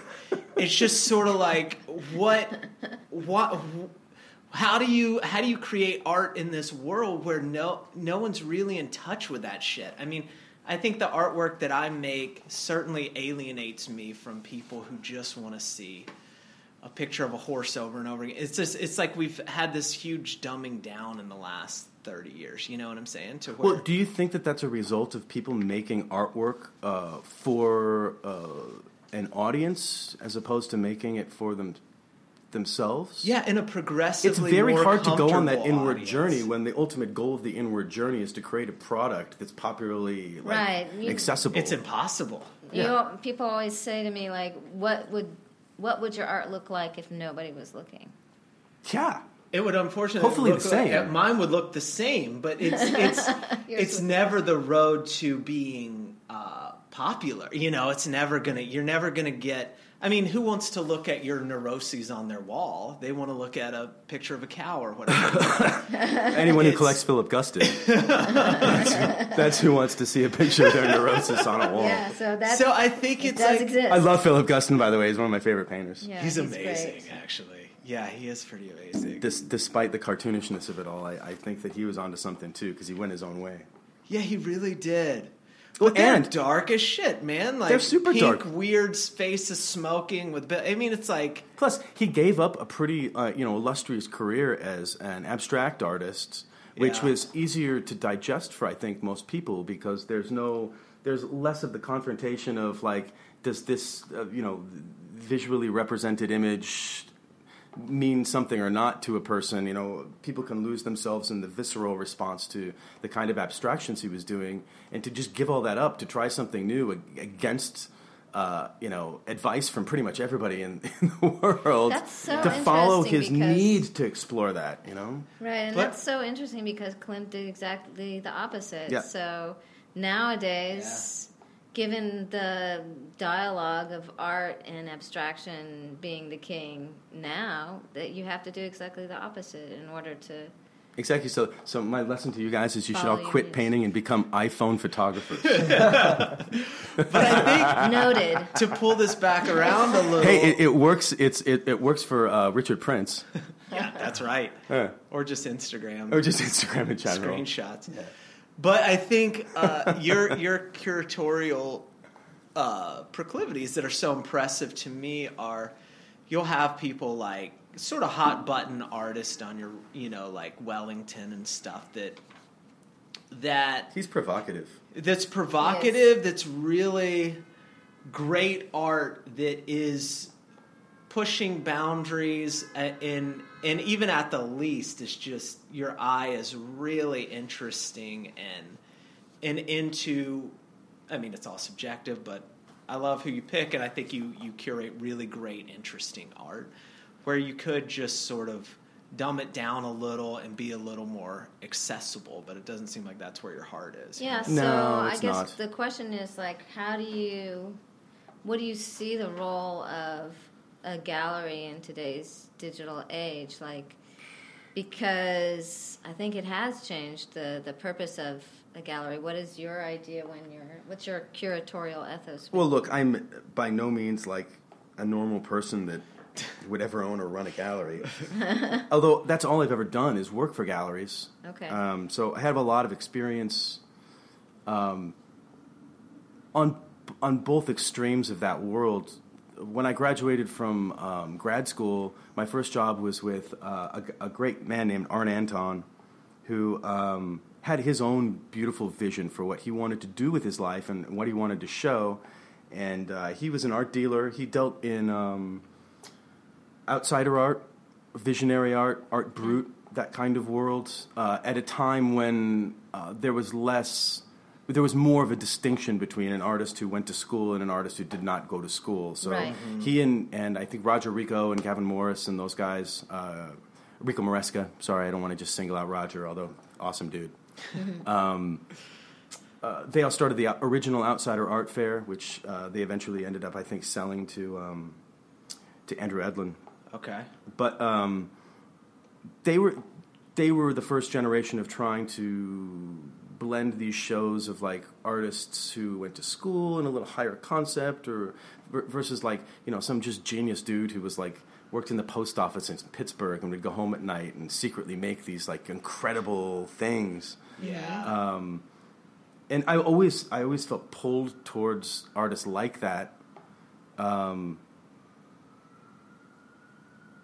I mean, I come out of academia, but but I always felt a pull towards some. There's a purity about that to me somehow. Right. That like there's the the compulsion to do something. Whether punk it's rock aesthetic man it's totally punk rock, and it's it's just you're driven. They're they they. It's their own ritual. They've made one for themselves without even knowing anything about the stuff that we've been talking about all day. They've accidentally been creating their own like mythological narrative for their own life yeah so that's kind of and their ways of coping with things in a very like sec- secular awe way. The reason I I um, I was bringing up that story about Taipei and stuff like that. The, there's something very theatrical about that to me too, and very artistic on both sides of, of transubstantiation. And like and a I little was pt barnum Totally, but if you if you strip away all the religion and all you're left with is the P.T. Barnum and, and the great inward journey, um, and the mystery, um, there's ways to do that uh, without falling into the trappings of religion in a secular way. yeah. And you know these guys, these self-taught artists, eh, for me in many ways. Um, there's one guy named Anthony Dominguez who had what some people would call a midlife crisis, and other what he called a spiritual revelation. Later in his life, gave up all of his material possessions and went to go live on the streets of New York City on purpose. We would sell his artwork and keep it in cash in an envelope, and he would come in like once a year and be like, "I'm going to go to Italy for a week. Uh, I need like four hundred dollars." I'm like, "How are you going to live in Italy for a week on four hundred dollars?" He's like, "No, no, no. I just need the four hundred dollars for the plane ticket." What? And so he would fly to Italy and he'd get off the plane and live on the streets of Wow. Italy, of wherever he was going, Yeah. and then uh, come back and go right, get off the plane at the airport and not go to a home, go back to just living in his weird world, and all of his art was made out of things that he found on the street, and like that was like the most pure artist I ever met in my life. Okay. Sadly, he ended up uh, dying Oh. uh, under bizarre circumstances in a tri- trip he did across the country. But I really like that that purity and stuff like that. The other half was like after that job, I went to go work in Chelsea forever, and so the you know the high end corporate, more corporate minded. Uh, experience was something I did for even longer than I worked for Arn. Is that where Republic Worldwide came out of, or Uh, in a way, uh, I, the last job I had was with uh, in Chelsea was with Yancey Richardson. It's a photography gallery, although sometimes installation stuff. Um, she was amazing, a, a incredible human being. Um, let alone being one of the few women to survive uh, owning a gallery and getting to the, the career level she was at very early on in the transition from from Soho to, to Chelsea. Huge inspiration, and I learned and was given more from her than probably anybody else. Um, she won't listen to this probably, but like I love you, Yancey. yay? Um, Wait, where's claps. the where's the crowd Hey, of? hang on. Where's my? Oh, it's upside down. Oh, There we go. Still makes me happy. anyway, um, I So- my last year working for her, uh, my girlfriend at the time and a, a mutual friend of ours opened a gallery over by the Brooklyn Navy Yard, okay. and um, I didn't know how to reconcile that with her because I didn't want to leave my job because it was pretty, you know, I had benefits and all that Yeah. awesome stuff you have when the you work for other people. Yeah. And I couldn't quite let that get over that that fear hump um, at at the time, anyways. But um, yeah, M- MCV was the first first gallery I had over there by the Navy Yard. Uh, that was up for about maybe a year and a half to almost two years. I think we ran a program there, and then uh, that closed. And uh, I started Republic, which was originally Republic Brooklyn, Okay. because we were in Brooklyn, and it was nine members because nine is a magic number. Oh. Um, yeah, nine always repeats on itself. Uh, nine times one. Nine. All right, nine times two. 18. Eight plus one equals Nine. nine times three. Wait, I'm. Twenty-seven. Two plus Yeah, seven yeah, yeah, equals yeah, yeah. nine. No, that's right. That's Goes like on and the, on and that's on like forever. the one It always looks mathematical thing around that I've itself. memorized. The Druids. I'm the, terrible at math. That's the one thing I can remember. The old Celts and the Druids loved the number nine, and they thought it was magical. So Number Republic nine, Nine was something nine, that happened number from the very beginning. Uh, it was nine people. Most of them were, well, I was the ninth person, but there were eight other people that had different jobs. Um, Republic was three had three parts back then. One was um, the how we made our money, which was uh, managing collections and uh, dealing with art world logistics and stuff, installations, um, occasional acquisitions for different clients of mine that I built up over time. The other one was um, the exhibitions. So we would do we would get places where we could do our exhibitions for maybe three to four months at a time. So we could probably pump out like maybe two, three good exhibitions. In temporary spaces, or Ah, no, repurposed spaces. okay. Um, usually big empty warehouses that we would go in uh, with the team and just build out. Wow. In exchange for the space, we would build out the spaces for them with everything from like digital video projection screens and all sorts of crazy stuff. Did you have like a stock of stuff that we, you would just like transport and bring in, like the lights and whatever you needed? Like, Uh, eventually, that developed. That Oh, that okay. built towards that. Not at first. Many of the places we had had their own lighting systems, or that I would completely circumnavigate that by doing digital video projection shows or film festivals, or whatever I needed to do to keep the budget down. Mm-hmm. Um, but for every two projects we did, there was also the charity program. Um, so there was a charity direct, our com- community relations director, and we would do uh, for every two vanity projects that we do for ourselves in our own interest. There would be one that would be for we donate like six months' time to someone. Like the last one we did was with the Cooke Center for Learning and Development in Soho. Okay. It's a school for kids with autism and Down syndrome.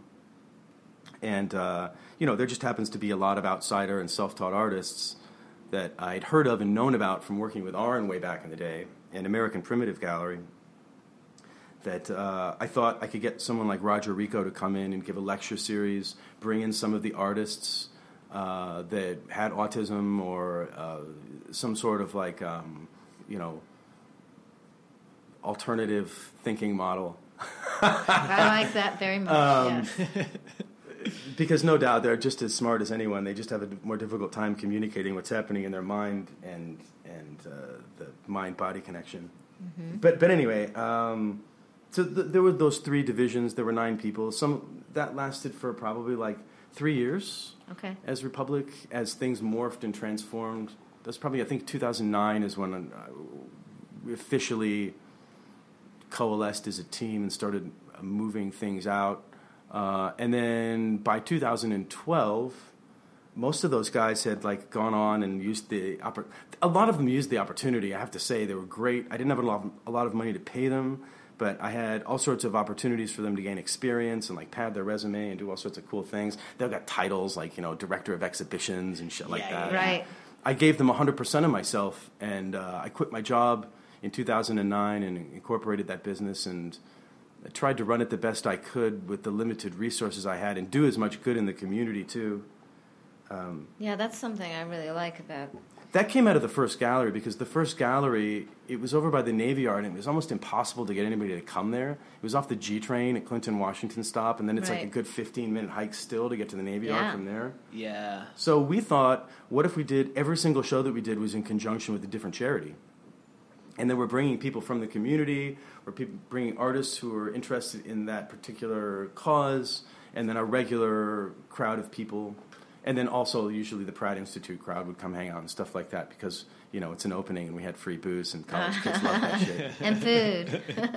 Oh yeah, sometimes we did have food, but it, it, actually it was much easier back then to get sponsorships for things because if it's for if all the pro- proceeds, you know, we were operating at a. Um, we all had separate other jobs while we were running that first gallery. Like I was still working for Yancey, so Okay. um, we would break even, and anything over breaking even would just go to whatever charity we were sponsoring.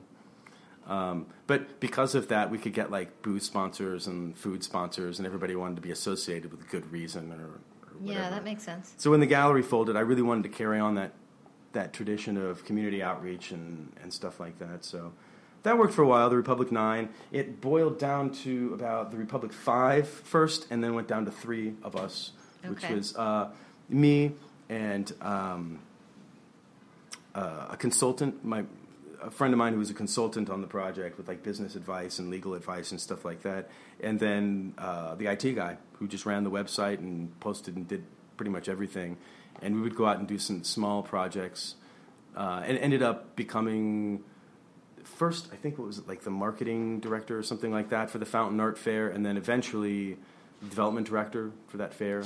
And I kind of fell into that as the pe- people peeled off and ended up getting like super high paying jobs for like advertising companies and or moving to Los Angeles to start their own galleries or whatever. Not bad. Yeah. I'm looking at you, Sam Katz. She's amazing, actually. Sam Katz has helped run uh, Bushwick Open Studios for years now, oh, great. Oh, wow. and is a great, fascinating, brilliant. Um, I want to say young person, but uh, that sounds like I'm diminishing all the things that she's done. anyway, uh, So- yeah. So Republic has be- been many things over the years. I always wanted it to be sort of like this plastic umbrella organization that could serve whatever purpose it needed to serve. Okay. I met Keith in 2012. Ugh. And um, and when that happened, Republic's purpose had had become to create the capital to do the projects that we were going to do, um, which became less important over time. But at the very beginning of at least the Lodge Gallery, that was that was part of how we were able to produce and, and keep things moving and, and hold things together until Okay, we were able to get our feet down and start like running the gallery as a proper gallery. So Lodge was like a, a stable base for the Republic. Uh, I think originally it was it was touted as the exhibition space of Republic Worldwide, but um, but in time it became its own thing. I mean, I think when Keith and I opened the Lodge Gallery, we didn't know Keith Schweitzer. Keith Schweitzer. Yeah. When did you If I open didn't it? say this, uh, 2012. So this is our fifth year. Okay. Um, I don't think that either of us knew where exactly it was going or how long it was going to last for. We kind of were invited in to curate the first uh, exhibition in in there with uh, Figure 19, and um, they liked The it. bar and in so the back, the Figure bar in the back, yeah. yeah. So it was originally it was just supposed to be this one project, Okay. just to see how it would go Uh huh. and we didn't know if and like there was very little communication with them at first. It's sort of like here's this awesome idea that we have um, for the show, and then uh, they were like, "We love it, we love it," and like we're like, "Okay, well, I wonder if this is is this a test to see if we can stay here, or Right. are, are they going to let us do another one, or like." Uh. So we kind of, it was just kind of like figuring out if they liked it and how things went and move forward, and uh, that kind of just evolved into uh, regular programming. And like I don't know if you've ever been in a partnership with anyone, like the kinds of things that overlap in terms of your interests. After about two years, it becomes really obvious the kinds of recurring themes that we liked. Sure. Yeah. And there was a lot of um, natural science that came out of those first two years, and architecture, um, explorations into humor. Yeah. Um, Seems like a lot of things were like kind of happenings, like with Frank Porcus. well, that didn't happen. That just happened. Uh, That was like pretty a year, recent. a year and a half Yeah, ago, you're I think. Frank Yeah. was your roommate, right? Frank Porcu. oh, are you? Do you mean the drummer from Yupicide? Sorry, Frank. Calling you out. Um, yeah, no, Frank is brilliant. I mean, he was. I was very lucky to have uh, been fortunate enough when I was in undergrad at at Pratt. Uh, Frank and I were roommates. We used to drink this horrible, horrible liquor called Sheridan's, which is kind of like. Uh, Never heard of it. it's kind of like uh, Bailey's Irish cream, except it's split. So there's the, the coffee side and then the cream side, and in the bottle, and then you pour them together in your shot glass. Oh my God. Horrible. Ah, But we would stay up at night and do portraits of each other and just talk about art and philosophy and art history and stuff like that. And um, you know, despite our our mutual interest in like punk music and like progressive, transgressive music, um, he was a huge inspiration in terms of just the dedication to painting. I mean, I don't think I've ever met anybody who could just lose themselves completely in a love for something like that. Yeah. And he went on to I mean, he's still an insanely talented artist, but um, his he, he went to become a great researcher and anatomist, and he he took me up to help dissect cadavers at Columbia Presbyterian. He showed he showed me around the human body How in was- a very dark and bleak way. cool. Oh, awesome! It was great. Uh, I got to hold a human heart in my hand. Oh wow. Um, So the gallery was kind of an sorry, I got off track. The ga- sorry, that's why I'm here. Uh, so the gallery was kind of an evolution then Uh, into more like you said you were doing architecture and Well, uh, no, I mean just the the kind of recurring themes that would pop up in the shows that that uh, we would work on together. There was some ba- just basic concepts and themes that would recur. Like once a year, we would come revisit things. Um, I kind of knew. Uh, I, I've, I mean, I've, I've been curating for a long time shows in that of, not, of that scale. So I kind of knew. I kind of had my, already the. Although it, I'm like talking over myself here, but uh, I have a far more evolved and advanced um, understanding of my own vision through the process of going through the last five years. When we first started, I thought I had a vision for what I thought a great ga- al- gallery could be with a different perspective Okay. on things and just going through the process of trying to do something so different than what other galleries were doing in terms of the organization of the gallery and how we were going to present ourselves and all that stuff. Okay. Uh, you know, it was like making a painting. There was the push and pull. I had to give and collaborate and learn and uh, about not just what I wanted, but what I thought that I was doing versus what I was actually doing, and just paying attention to to that sort of thing. So I don't know. I have a pretty. I can be very opinionated sometimes. For as uh, yeah, as ridiculous of a person I am, I have very specific um, ideas about certain certain things. So, what is Um, your curator- curatorial ethos then? I mean, like overall, what are you looking? I want to create To represent- experiences for people. Surely, I mean, if the idea of secular awe is to engage the great mystery, um, and and find a way to be excited about it, in the same way that like going to a Catholic mass and smelling the incense and listening to someone speak in Latin and not understanding a word and like you know offerings of roses to the Virgin Mary and all these weird things that are going on uh, in a religious way can get you into that that hypersensitive state of of connection to the great mystery. I feel like a gallery is a great opportunity to bring people in in a secular way and get them to feel that way by looking at the artwork or at least putting That's beautiful. really beautiful artworks together so that they transcend the sum of their parts and get you into that higher higher state of consciousness without Right.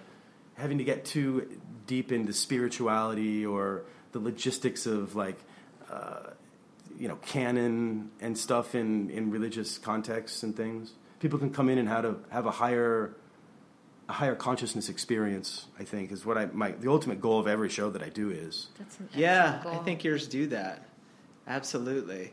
Like I, I'm thinking about the latent content. You know, Latent sh- content was a fun show because That's a great show. Latent content, I would, I would, uh, I am uh, mostly making it up as I go along, but uh, my favorite opera in the world is uh, Mozart's uh, Magic Flute.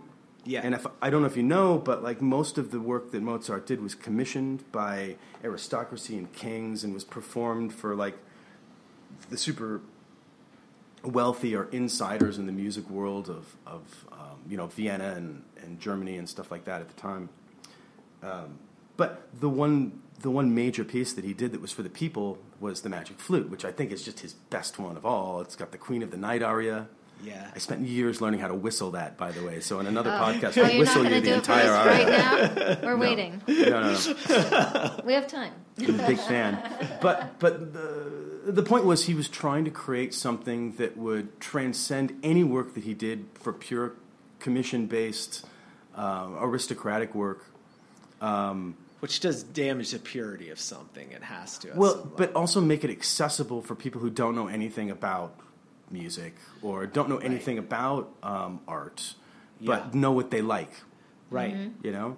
Um, So how does that relate to the latent content analysis Well, show? that show, I mean, if you, I don't know who listens to this podcast, but the Lodge Gallery has odd hours. So there's the daytime crew of the lodge. So when people come through in the daytime, it's typically art world people, people who found us online through a listing or a press or something, or been to a show before. But at nighttime, there's this whole other life to it, where it's people who come through, and there's probably hundreds of people a night that come through Right. Yeah. um, and many of them know what's going on in the art world. They're coming from other gallery openings or the new museum or what have you. But there's always like a, a good, heavy 50% chunk of people who walk through there have probably never been to a gallery before, Yeah. um, or a museum, or care about art or museums.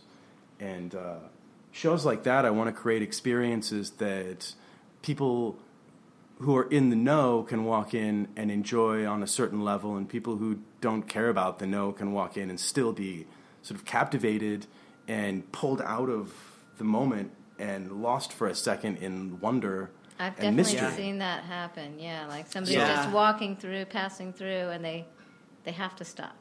Oh yeah, yeah. Yeah. I I. I, I find it difficult to say some of the things that I say about the art world because I still have to work in it, and I have great respect for all of the people who are trying to just do something good and contribute to the larger, you know, cultural history of the art world. Um, kudos to everyone who's trying because the world needs you. But uh, I do, I do think that the art world can uh, become a little bit pretentious and obnoxious and self-inclusive and uh, arrogant. Circle jerk. It's a big giant circle jerk. The business of the art world. And I like I liked what you said about it's just liars lying to each other about lying. I mean, most of it. But I mean, isn't that true about everything? I, I mean, I don't know. That you could say that about politics. You could say that about business. But I think on a kind. certain level, the art world is more susceptible to it because of that. I don't know. It's a cliche, but kind of emperor's new clothes idea, which I I like your your curation because it doesn't really fall into that so much. Where, like, I think so many great, truly great artists, like we mentioned Steinbeck before, simple stories that are direct for everyone. But you could also read his description of the Salinas Valley and and learn a lot about life if you're into pretensions. You know Look, what I'm saying? I, I, I could easily consider myself an art snob in a way because I'm very, I'm, I'm really pretty. You Even the own stuff that I like, I probably only like a third of that artist's work. Yeah, You Yeah. know, I, I'm like, I, I mean, I went to international schools. I, I went, I, you know, I have a undergrad and, and master's degrees in art history and painting. I mean, there's so many reasons why I should just be another one of these people, but like, I just don't feel it. Maybe it's that, maybe it was that uh, connection I had growing up with the people that I was a little bit more removed from from maybe the direction that everybody else had been trying to go to. You know, the school that I went to, everybody wanted to go to like Ivy League schools and study and money, and I was always just interested in culture and people, and would wander by myself alone through villages and try and communicate with people about things that had nothing nothing to do with what most people would probably try and communicate. You know, just learning about that kind of stuff. I don't know if it informed later in my life now, but like I feel like uh, if there's going to be any future for or any hope for the art world outside of it turning into a used car salesman lot, um, Yeah. it's going to have to be by lowering those pretensions and going out there and communicating Absolutely. directly to everybody about this. I don't think I don't see a reason why you may make shit paintings, but if you if you don't if you never studied painting in your life and you didn't care and you're 50 years old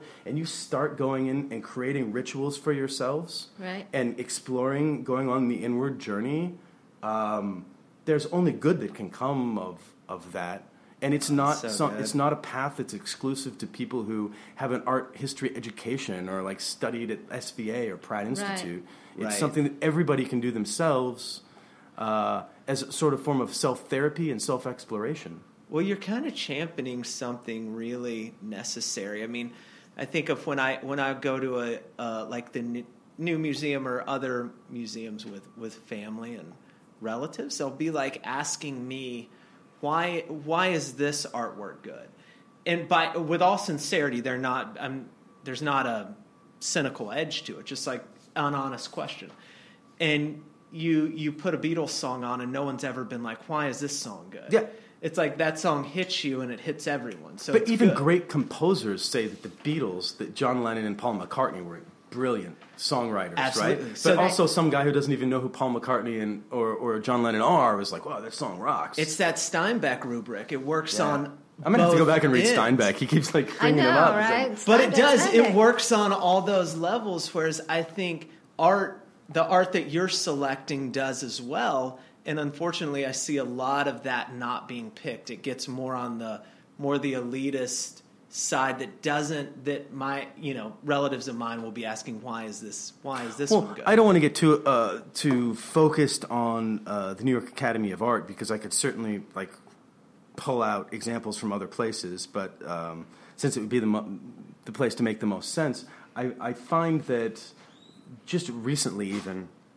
Uh, and it wasn't always like this with the academy, but there's just been this generation after generation of artists who come out of there who make work that's so visually captivating that it will lower anyone's guard, so that Right. Right. so that they can load the content with whatever they want and drop get people to drop their defenses and then they'll stand there and, and maybe gleam 20% of what the artist intended in terms of like e- emotional or visceral or, or conceptual content into it. But they'll still they'll still stand in front of it whereas like uh, some of the more um,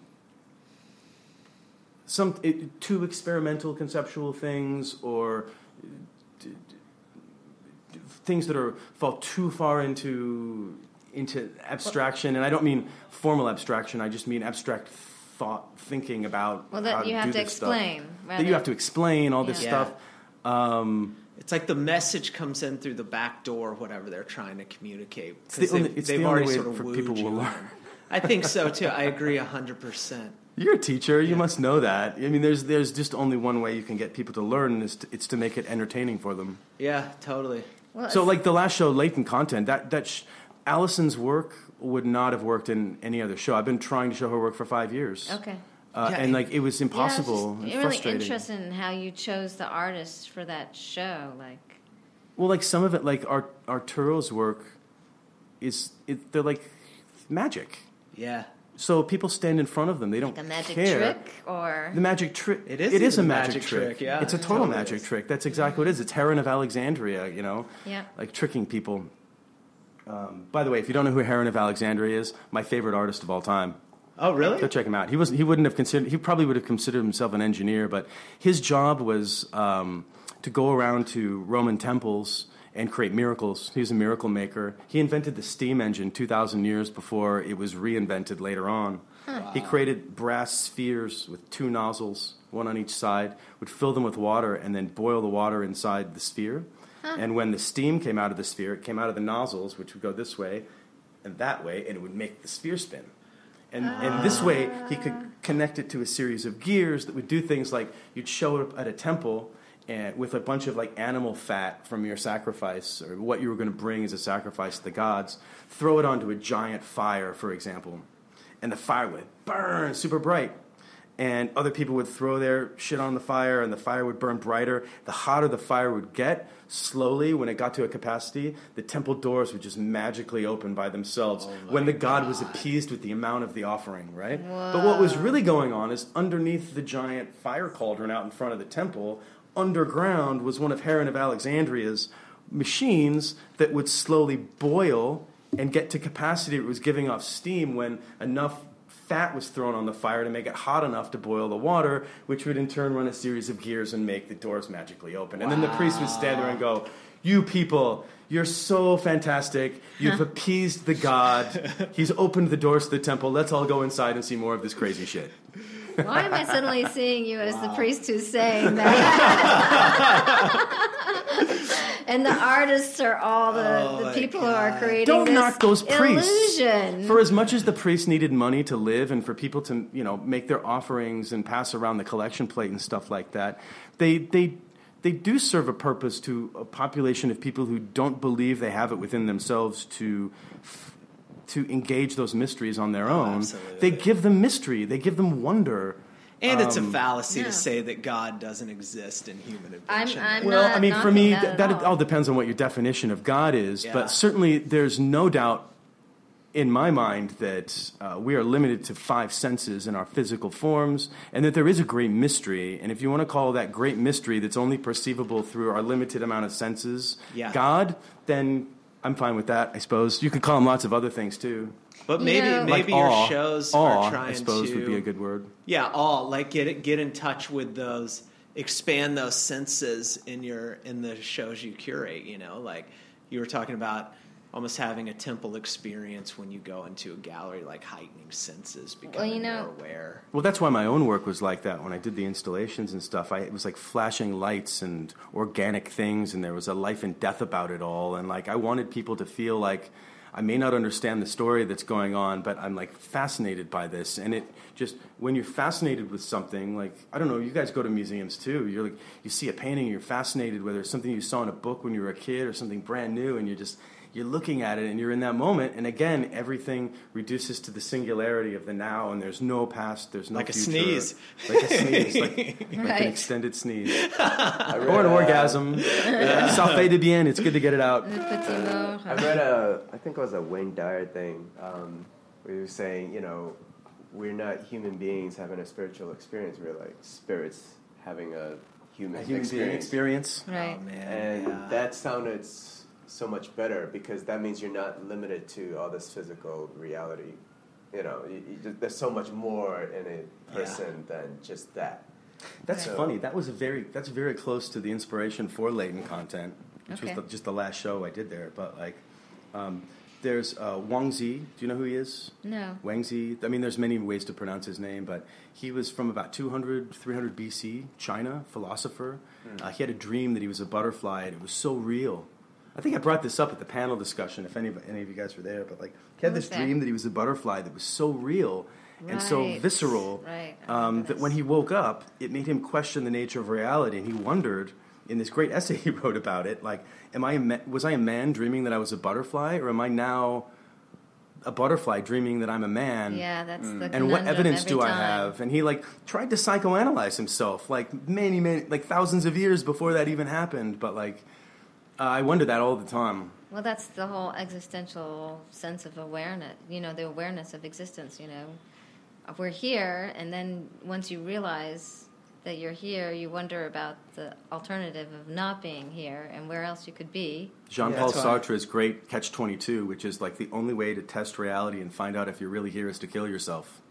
Yeah. because it's the one it's the only real choice you have in this world uh, uh, on a moment to moment basis whether or not to just end it because you don't have enough information to prove or disprove that anything else is happening but the one thing that you know that you can do is turn it off Yeah. Right. Mm. Mm. right Yeah. it's kind of a bleak dark existence but the downside and why i call it the catch 22 is that like You they- can't come back. well no once you killed yourself you, you yeah you, there's no way to you can't No way to come back and check. document that and write it down and check yes We should check. probably say that we are not condoning. yeah, no, no. Please Don't- do not do do not not do kill that. yourself. Go out Uh, although the I, world. I do condone try to reading sit uh, home. Sartre, if I'm even pronouncing his name correctly. Sartre. Sartre. I had, Wah, I had wah. a personal experience with him when, uh, you know, his his whole uh, concept of living in bad faith, you know. and and I it, to this day I'm like, holy shit! Like every day I just live in constant bad faith. We all do because what's the alternative? yeah, what, yeah, exactly. and this goes back to you know uh, what you were saying before of just do, taking that dive within. Yeah. and that's that's one of the other outlets that you can take is the scary place inside, which is which is which is more infinite than what you know your physical self is. Well, and it's the it's the reason we're not dogs barking at the door. You know, we have more Are we not? capacity. no, I don't think we are because Are we dog. not men? We are Devo. Sorry, I just popped into my. we're aware of our impending death, you know, and Yeah. we we have options within that. That the dog just aware of that moment, like shit, my owner left. Doesn't have any of that, you know, and what a, what a sort of beautiful thing where it's the realm of art and it's the realm of ritual and all that, but what an existential burden that's really too heavy for a lot of us to exist in, you know. Maybe so that's, where drinking and substances and, And making art. and, comes making art. and making art and all that comes in. Um, Ex Machina. Oh, I love that movie. No It's a spoilers. Have you uh, have you seen it? No. Oh, You can oh, spoil Ex- it, Tom. Ex I can- Machina. No, no, well, yeah. We're Well, years we're so- years out. Attention, Right. spoilers. So there were um, Donald Trump becomes president. Everyone dies. what the fuck? I know it's impossible to believe. yeah, so he created uh, a bunch of these uh, AI robots, and in the beginning, what would happen is once they truly achieve, um, you know, sentient, they would just kill themselves. Yeah. the robots just couldn't handle that, you know, that thought. Well, yeah. And to uh, to create one that uh, actually, you know, just kept um, on living. Yeah, he had to turn off some some of the mechanisms. Yeah. Right. well, it's Ernest Becker's denial of death. You know, once you're in that situation, you you just throw a bunch of defenses at that constant thought to Right. manage life on this planet. You know, what does it mean? Are- and all of us in this room, or down the block, or in this whole you know the whole universe, we're all here, and we don't know what happens at the end. No, totally. I know what happens at the end, but I can't You tell do? you. I don't, I don't want Write- to give write it down. I'm not going to give Write you You the are the only person in the world that I spoil it believe. for you. You probably do, Kim. I will tell you this: that like whatever happens at the end, that like all of you and uh, I would hope myself included, and all the creative people that I know um, are building towards uh, a legacy. I don't believe in an afterlife, and I tend to be more scientific. In fact, I probably could spend another two hours just talking about transhumanism and my fascination with that as an evolution yeah. out of like the post-religious future secular world. Right. Uh, that's a whole whole nother kind of conversation. But you're leaving behind To a be legacy continued. to to contribute visually, psychologically, philosophically, That's right. spiritually, all these things as an artist that you're doing on your inward journey. The like little relics and the refuse that you leave behind. But that's are all why- inspirations for the next generation. It's That's why you legacy cure- of that- immortality. That's Yeah. why you curate well, and that's why I I don't paint what you know. I paint try to honestly to myself. That's why I like this group of people we're around because you take that with a lot a heavy dose of responsibility, and it might not always have the commercial payout on the other end, but you're looking for just what you said. You know, something to pass through, and that's a heavy responsibility. And something authentic. something authentic. Anytime you try and do anything authentic in this world or, or make progress or steps forward in, in some new creative vision, the world will try and stomp that shit out. it will. Yeah. It absolutely and so will. there's resistance to it. But, you know, it's like you guys. Like, are you, if, if somebody said that you don't like your paint, like the one painting that you did, are you going to stop painting? Never. It's a compulsion and it's a drive. I don't, I don't have it in me to stop. I don't know what I would do without it. If I had stopped curating, I'd probably go back to painting. If I couldn't paint, I'd make more installations. I, I mean, I have ideas for that stuff too. There's just only so much time Yeah, in it's like a life. So much time. I feel right now with the opportunity that I have, the best good that I can do is doing that. What I'm doing, I suppose, and like learning about what it is that I'm doing as I go through it. Right, it's all know? a learning process constantly, Yeah. right? According to um, the many interacting worlds theory of Professor Howard Wiseman, a physicist at Griffith University in Brisbane, Australia, and, and his compatriots. Mm-hmm. Probably a friend of David Chalmers. I'm not sure. Shout out to David Chalmers. Um, anyway, other universes exist in an untold number and have an influence on each other. So this idea about like there's only one you and there's not enough time, maybe there are more of you. Uh, well, I will tell you, I'm familiar with the infinite universes theory and the inf- infinite worlds and, and infinite dimensions and stuff like that. I think about it all the time because uh, infinity is not a number, it is the totality of an infinite possibility of every variation. And if that's true, then there's more possible variations that I don't exist than I do exist. If you once you exhaust all the different possibilities of every choice I ever made from moment to moment to second to second throughout my entire life, Right. and create an entire world based around every one of those alternating variations on a theme, uh, you're still left with an infinity of possibilities of me not existing at all. And there's no way for those infinities to interact with each other. So, yeah, me as me. There's. I'm, I'm trying to remember the guy. I, I used to talk to J.P. Roy about this one particular thing. There's there's a, a story by. I'm, I'm blanking on who it is. He's he's also a theoretical physicist or or something to that effect. But um, the story of, of a, a guy who is going to enter into a teleportation machine. And he knows this about the teleportation machine that once you get inside of it, your body and your mind will be completely destroyed. The you that you will be gone. But we're going to scan you down to the neural mapping of your brain. And when you appear in the teleportation machine on the other side, you won't know that you're not you. You won't be you because you were destroyed in the teleportation machine. But this clone of you that's produced on the other side will think it's you. It'll have all your memories. It'll know your wife as intimately as you The know your wife and your family and your kids and all these things. Yeah. And it's like going into that, do you how how much do you care that you're going to be destroyed if you know that it's not you? How you are you? Right? So if there's an infinite number of me's out there and an infinite number of universes, sure I can comfort myself by saying, "Hey, look, if it doesn't work in this universe, there's an infinite number of me out there doing whatever they're doing in the world." Right. Um, but they're not me. yeah. Right. I'm me in this world right now. But then it's And like ship enough. of Theseus. But that's all in that a there way. is. Like, what is an I think there's a essence of cartoon anything? out there called Rick and Morty. I love Rick and Morty. Pickle Rick. um, yeah, all, all um, Rick and Morty is great, and the Ship of Theseus is a great story. I actually talk about that story a lot. yeah, I mean, because you're a Ship like, of Theseus a thing? yourself, right? Every seven years, every cell in your body is regenerated. Allegedly. Do you know the story of the Ship of Theseus? No. So Can you- Theseus' ship is the, the Odyssey, the, the, the ship that the from the Odyssey, right? It travels Right. around the world. Um, isn't it the ship that Jason and the Argonauts were on too, or is that a, Yeah, I a think different so. one? Either way, the ship of Theseus is this great mythological ship. And Or Johnny Cash's song "One Piece at a Time." Ah, shit! I never made that association. It is. Yeah, that's yeah, what it's- is. It's the same thing. Oh my god, I love that guy. I freaking love that guy. The Men Um, Black. so the ship of Theseus is this idea that like there's a ship. Let's say it doesn't even have to be the ship of Theseus. We can just say that there's a ship, right? And over time it gets repaired, and every time a plank has to come off the ship and be replaced by a new plank, the, the original plank is saved and set aside in a barn, right? Okay. Um, let's say that like over so many years, so many planks on that ship have to be replaced that you have quite a collection of the original planks from the original ship over here. So you start to put the ship, the, the original planks from the original ship all back together again until you have two ships. Okay. Now, one of them is still the functioning ship of Theseus with all of its, you know, additions and repairs and everything like that. It still says the- ship of Theseus on the back. It still goes out on its adventures, but not one piece of it is the original ship of Theseus. Whereas now you have this other ship that's been made of all the original parts that you've replaced on the ship of Theseus to create this second ship. Which ship is the ship of Theseus? Yeah, which one is which? Which one is which? Which is the real ship of Theseus?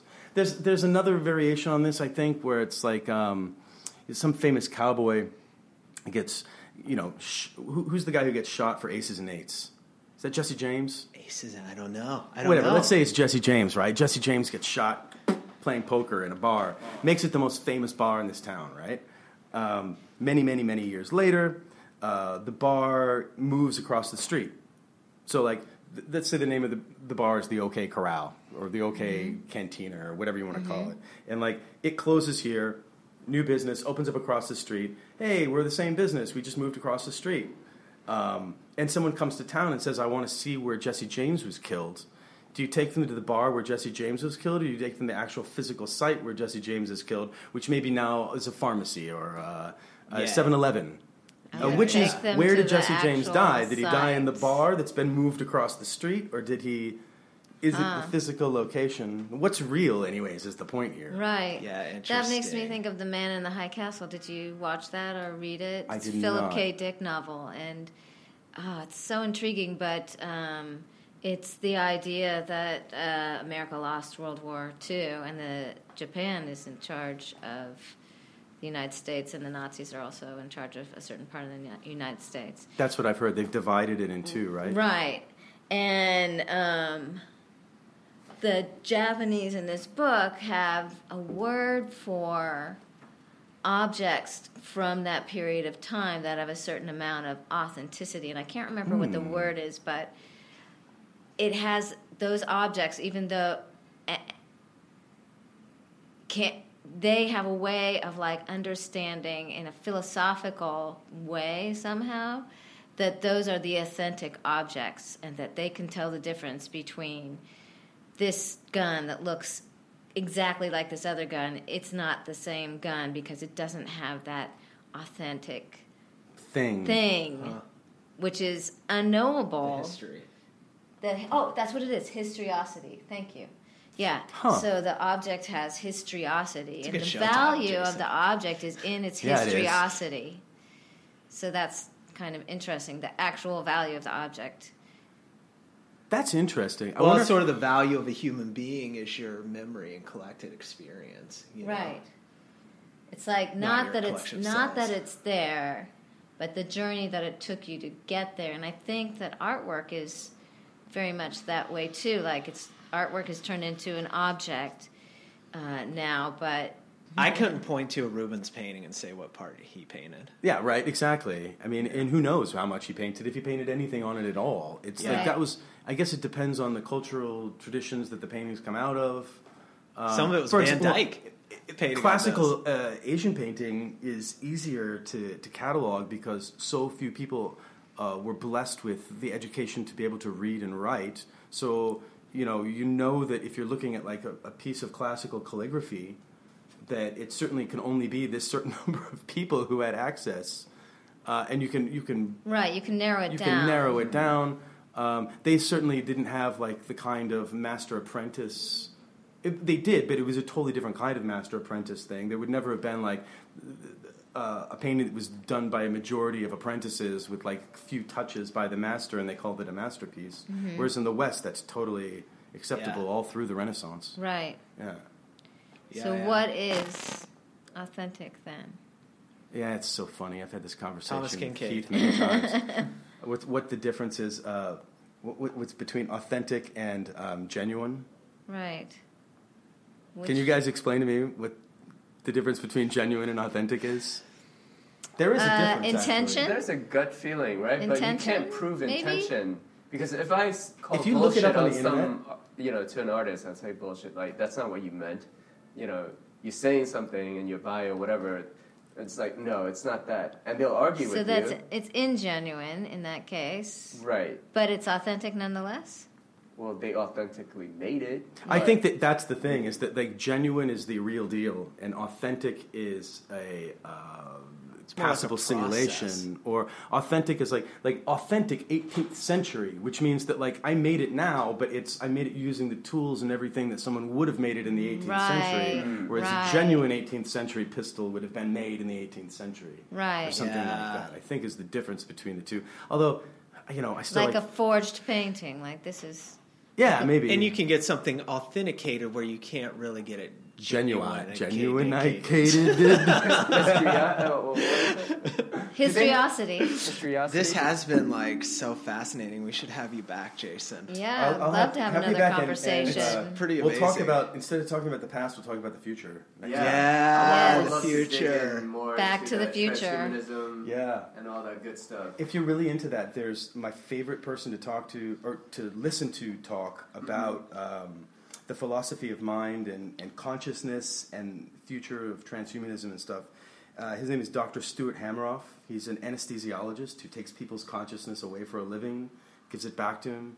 Um, he's Oh, collaborated yeah. with some of the best uh, theorists of mind and uh, theoretical physicists and um, philosophers, contemporary philosophers, on the subject of theory of mind. Um, and they have this great idea about uh, nanotubules and quantum um, singularity reductions of the. Inf- we're talking about infinite possibilities. These Right. people believe that what consciousness literally is is this idea that on, from a m- microsecond to microsecond basis, uh, there's every possible infinite outcome that could happen, but you, you by observing reality through your senses is Mm-hmm. reducing it all to singularities on a microsecond to microsecond like basis. Heisenberg. It is Heisenberg's experiment, but you're doing it on a microsecond. That's all consciousness is: is reducing infinite possibilities to singularities, infinitely and infinitely Like and infinitely. collapse. Yeah, you're collapsing. You're collapsing the possibility down to one definitive But thing that you're pushes observing by observing it. There's something back to religion, kind of Calvinistic and predetermined about that idea. Like I think even current uh, psychoanalysts and stuff would say that you have no choice in any split second on what your cells are going to do. Like it's all predetermined Oh, to a degree. That drives me insane. What are those guys? Does What's it? Yeah, I Who can't was- stand the idea that everything is already figured out for me. who was the lawyer from the Scopes Monkey trials? Do you remember what Uh, his name is? Yes, I do. That Um, Southern guy was like, "Oh, oh, listen here, see." Oh shit. Uh, Do you remember his name? yes, I do, but I can't. I've got, Look it up. I'm Uh, gonna look it up. Pull it up, Tanner. It's gonna. It's gonna. drive Scopes me Monkey nuts. trials. Here's some information about Scopes trial. Hey, thanks, Siri. Speaking of the digital age, Yeah, well, it's been a hot button topic. I mean, certainly since the dawn of man, and, and John Calvin's this huge moment in religious history where Ah, Clarence says- Darrow. Yeah, Clarence Darrow. Hang on. So, I, I uh, okay. Uh, so Clarence Darrow, before he became famous for the Scopes Monkey trial, was famous for another court case called Leopold and Loeb. And Leopold and Loeb were these two boys who murdered someone. And I don't need to get into the details of the murder and stuff like that. They were definitively guilty, and what he was trying to do wasn't to get them off. It was to keep them from being executed and give them life in prison instead of being executed. So um, his argument was um, uh, evolutionary predestination towards certain behavioral patterns. And he convinced the jury to keep them alive and not execute them because he convinced enough of the people on the jury that based on uh, their genetic predisposition, based on the context of the world that they grew up in, based on um, their experience with uh, the legal system and their socioeconomic class, that they were predestined to end up committing this crime. Right. That everything in the world was oriented to Report. drive them into the possibility that this would happen. the whole Yeah. nature, And so, like, nature who are you versus supposed to blame? Are you supposed to blame poor Leopold and, and Loeb, who don't know any better, or are you supposed to blame the culture and, and the community that like that brought them to the point where they had no other choice but to do this? Yeah. and like it Such confused enough people, slope. confused enough people that he he won. Yeah. And with that fame, he was able to go along and, and, and argue the Scopes monkey trials. But the Scopes Monkey Trial was just a total. It was like a. It was a farce. It wasn't even a real thing. no, it was ridiculous. It was just like a spectacle, you know. Well, so much of, of that guy's clear, career, Clarence Darrow, interestingly enough, is the P.T. Barnum thing. Like he had a very specific vision for what he thought. He thought how the mind worked, how science worked, how the future was going to like separate the, those that backwards thinking mentality Yeah. about things and embrace the, the, the scientific approach to the mind. So yeah, everything from like predestination toward or pre whatever whatever the word is towards pre, being predisposed towards criminal activity Yeah. or the idea of just arguing evolution. I just think he liked to argue what people thought was an impossible argument and win. Yeah. Devil, the devil's advocate. The devil, the devil's advocate. Yeah, yeah. I like that. I like being that too. it's one of my favorite things. Yeah. Yeah, that's, that's one of the Arguing great both things. sides because I never see that anything is one way or the other. There's always I always think the a gray only time part. it's the uh, two perspectives. it makes sense to believe in destiny and fate That's when something really shitty happens to you. And uh, there's a name for it.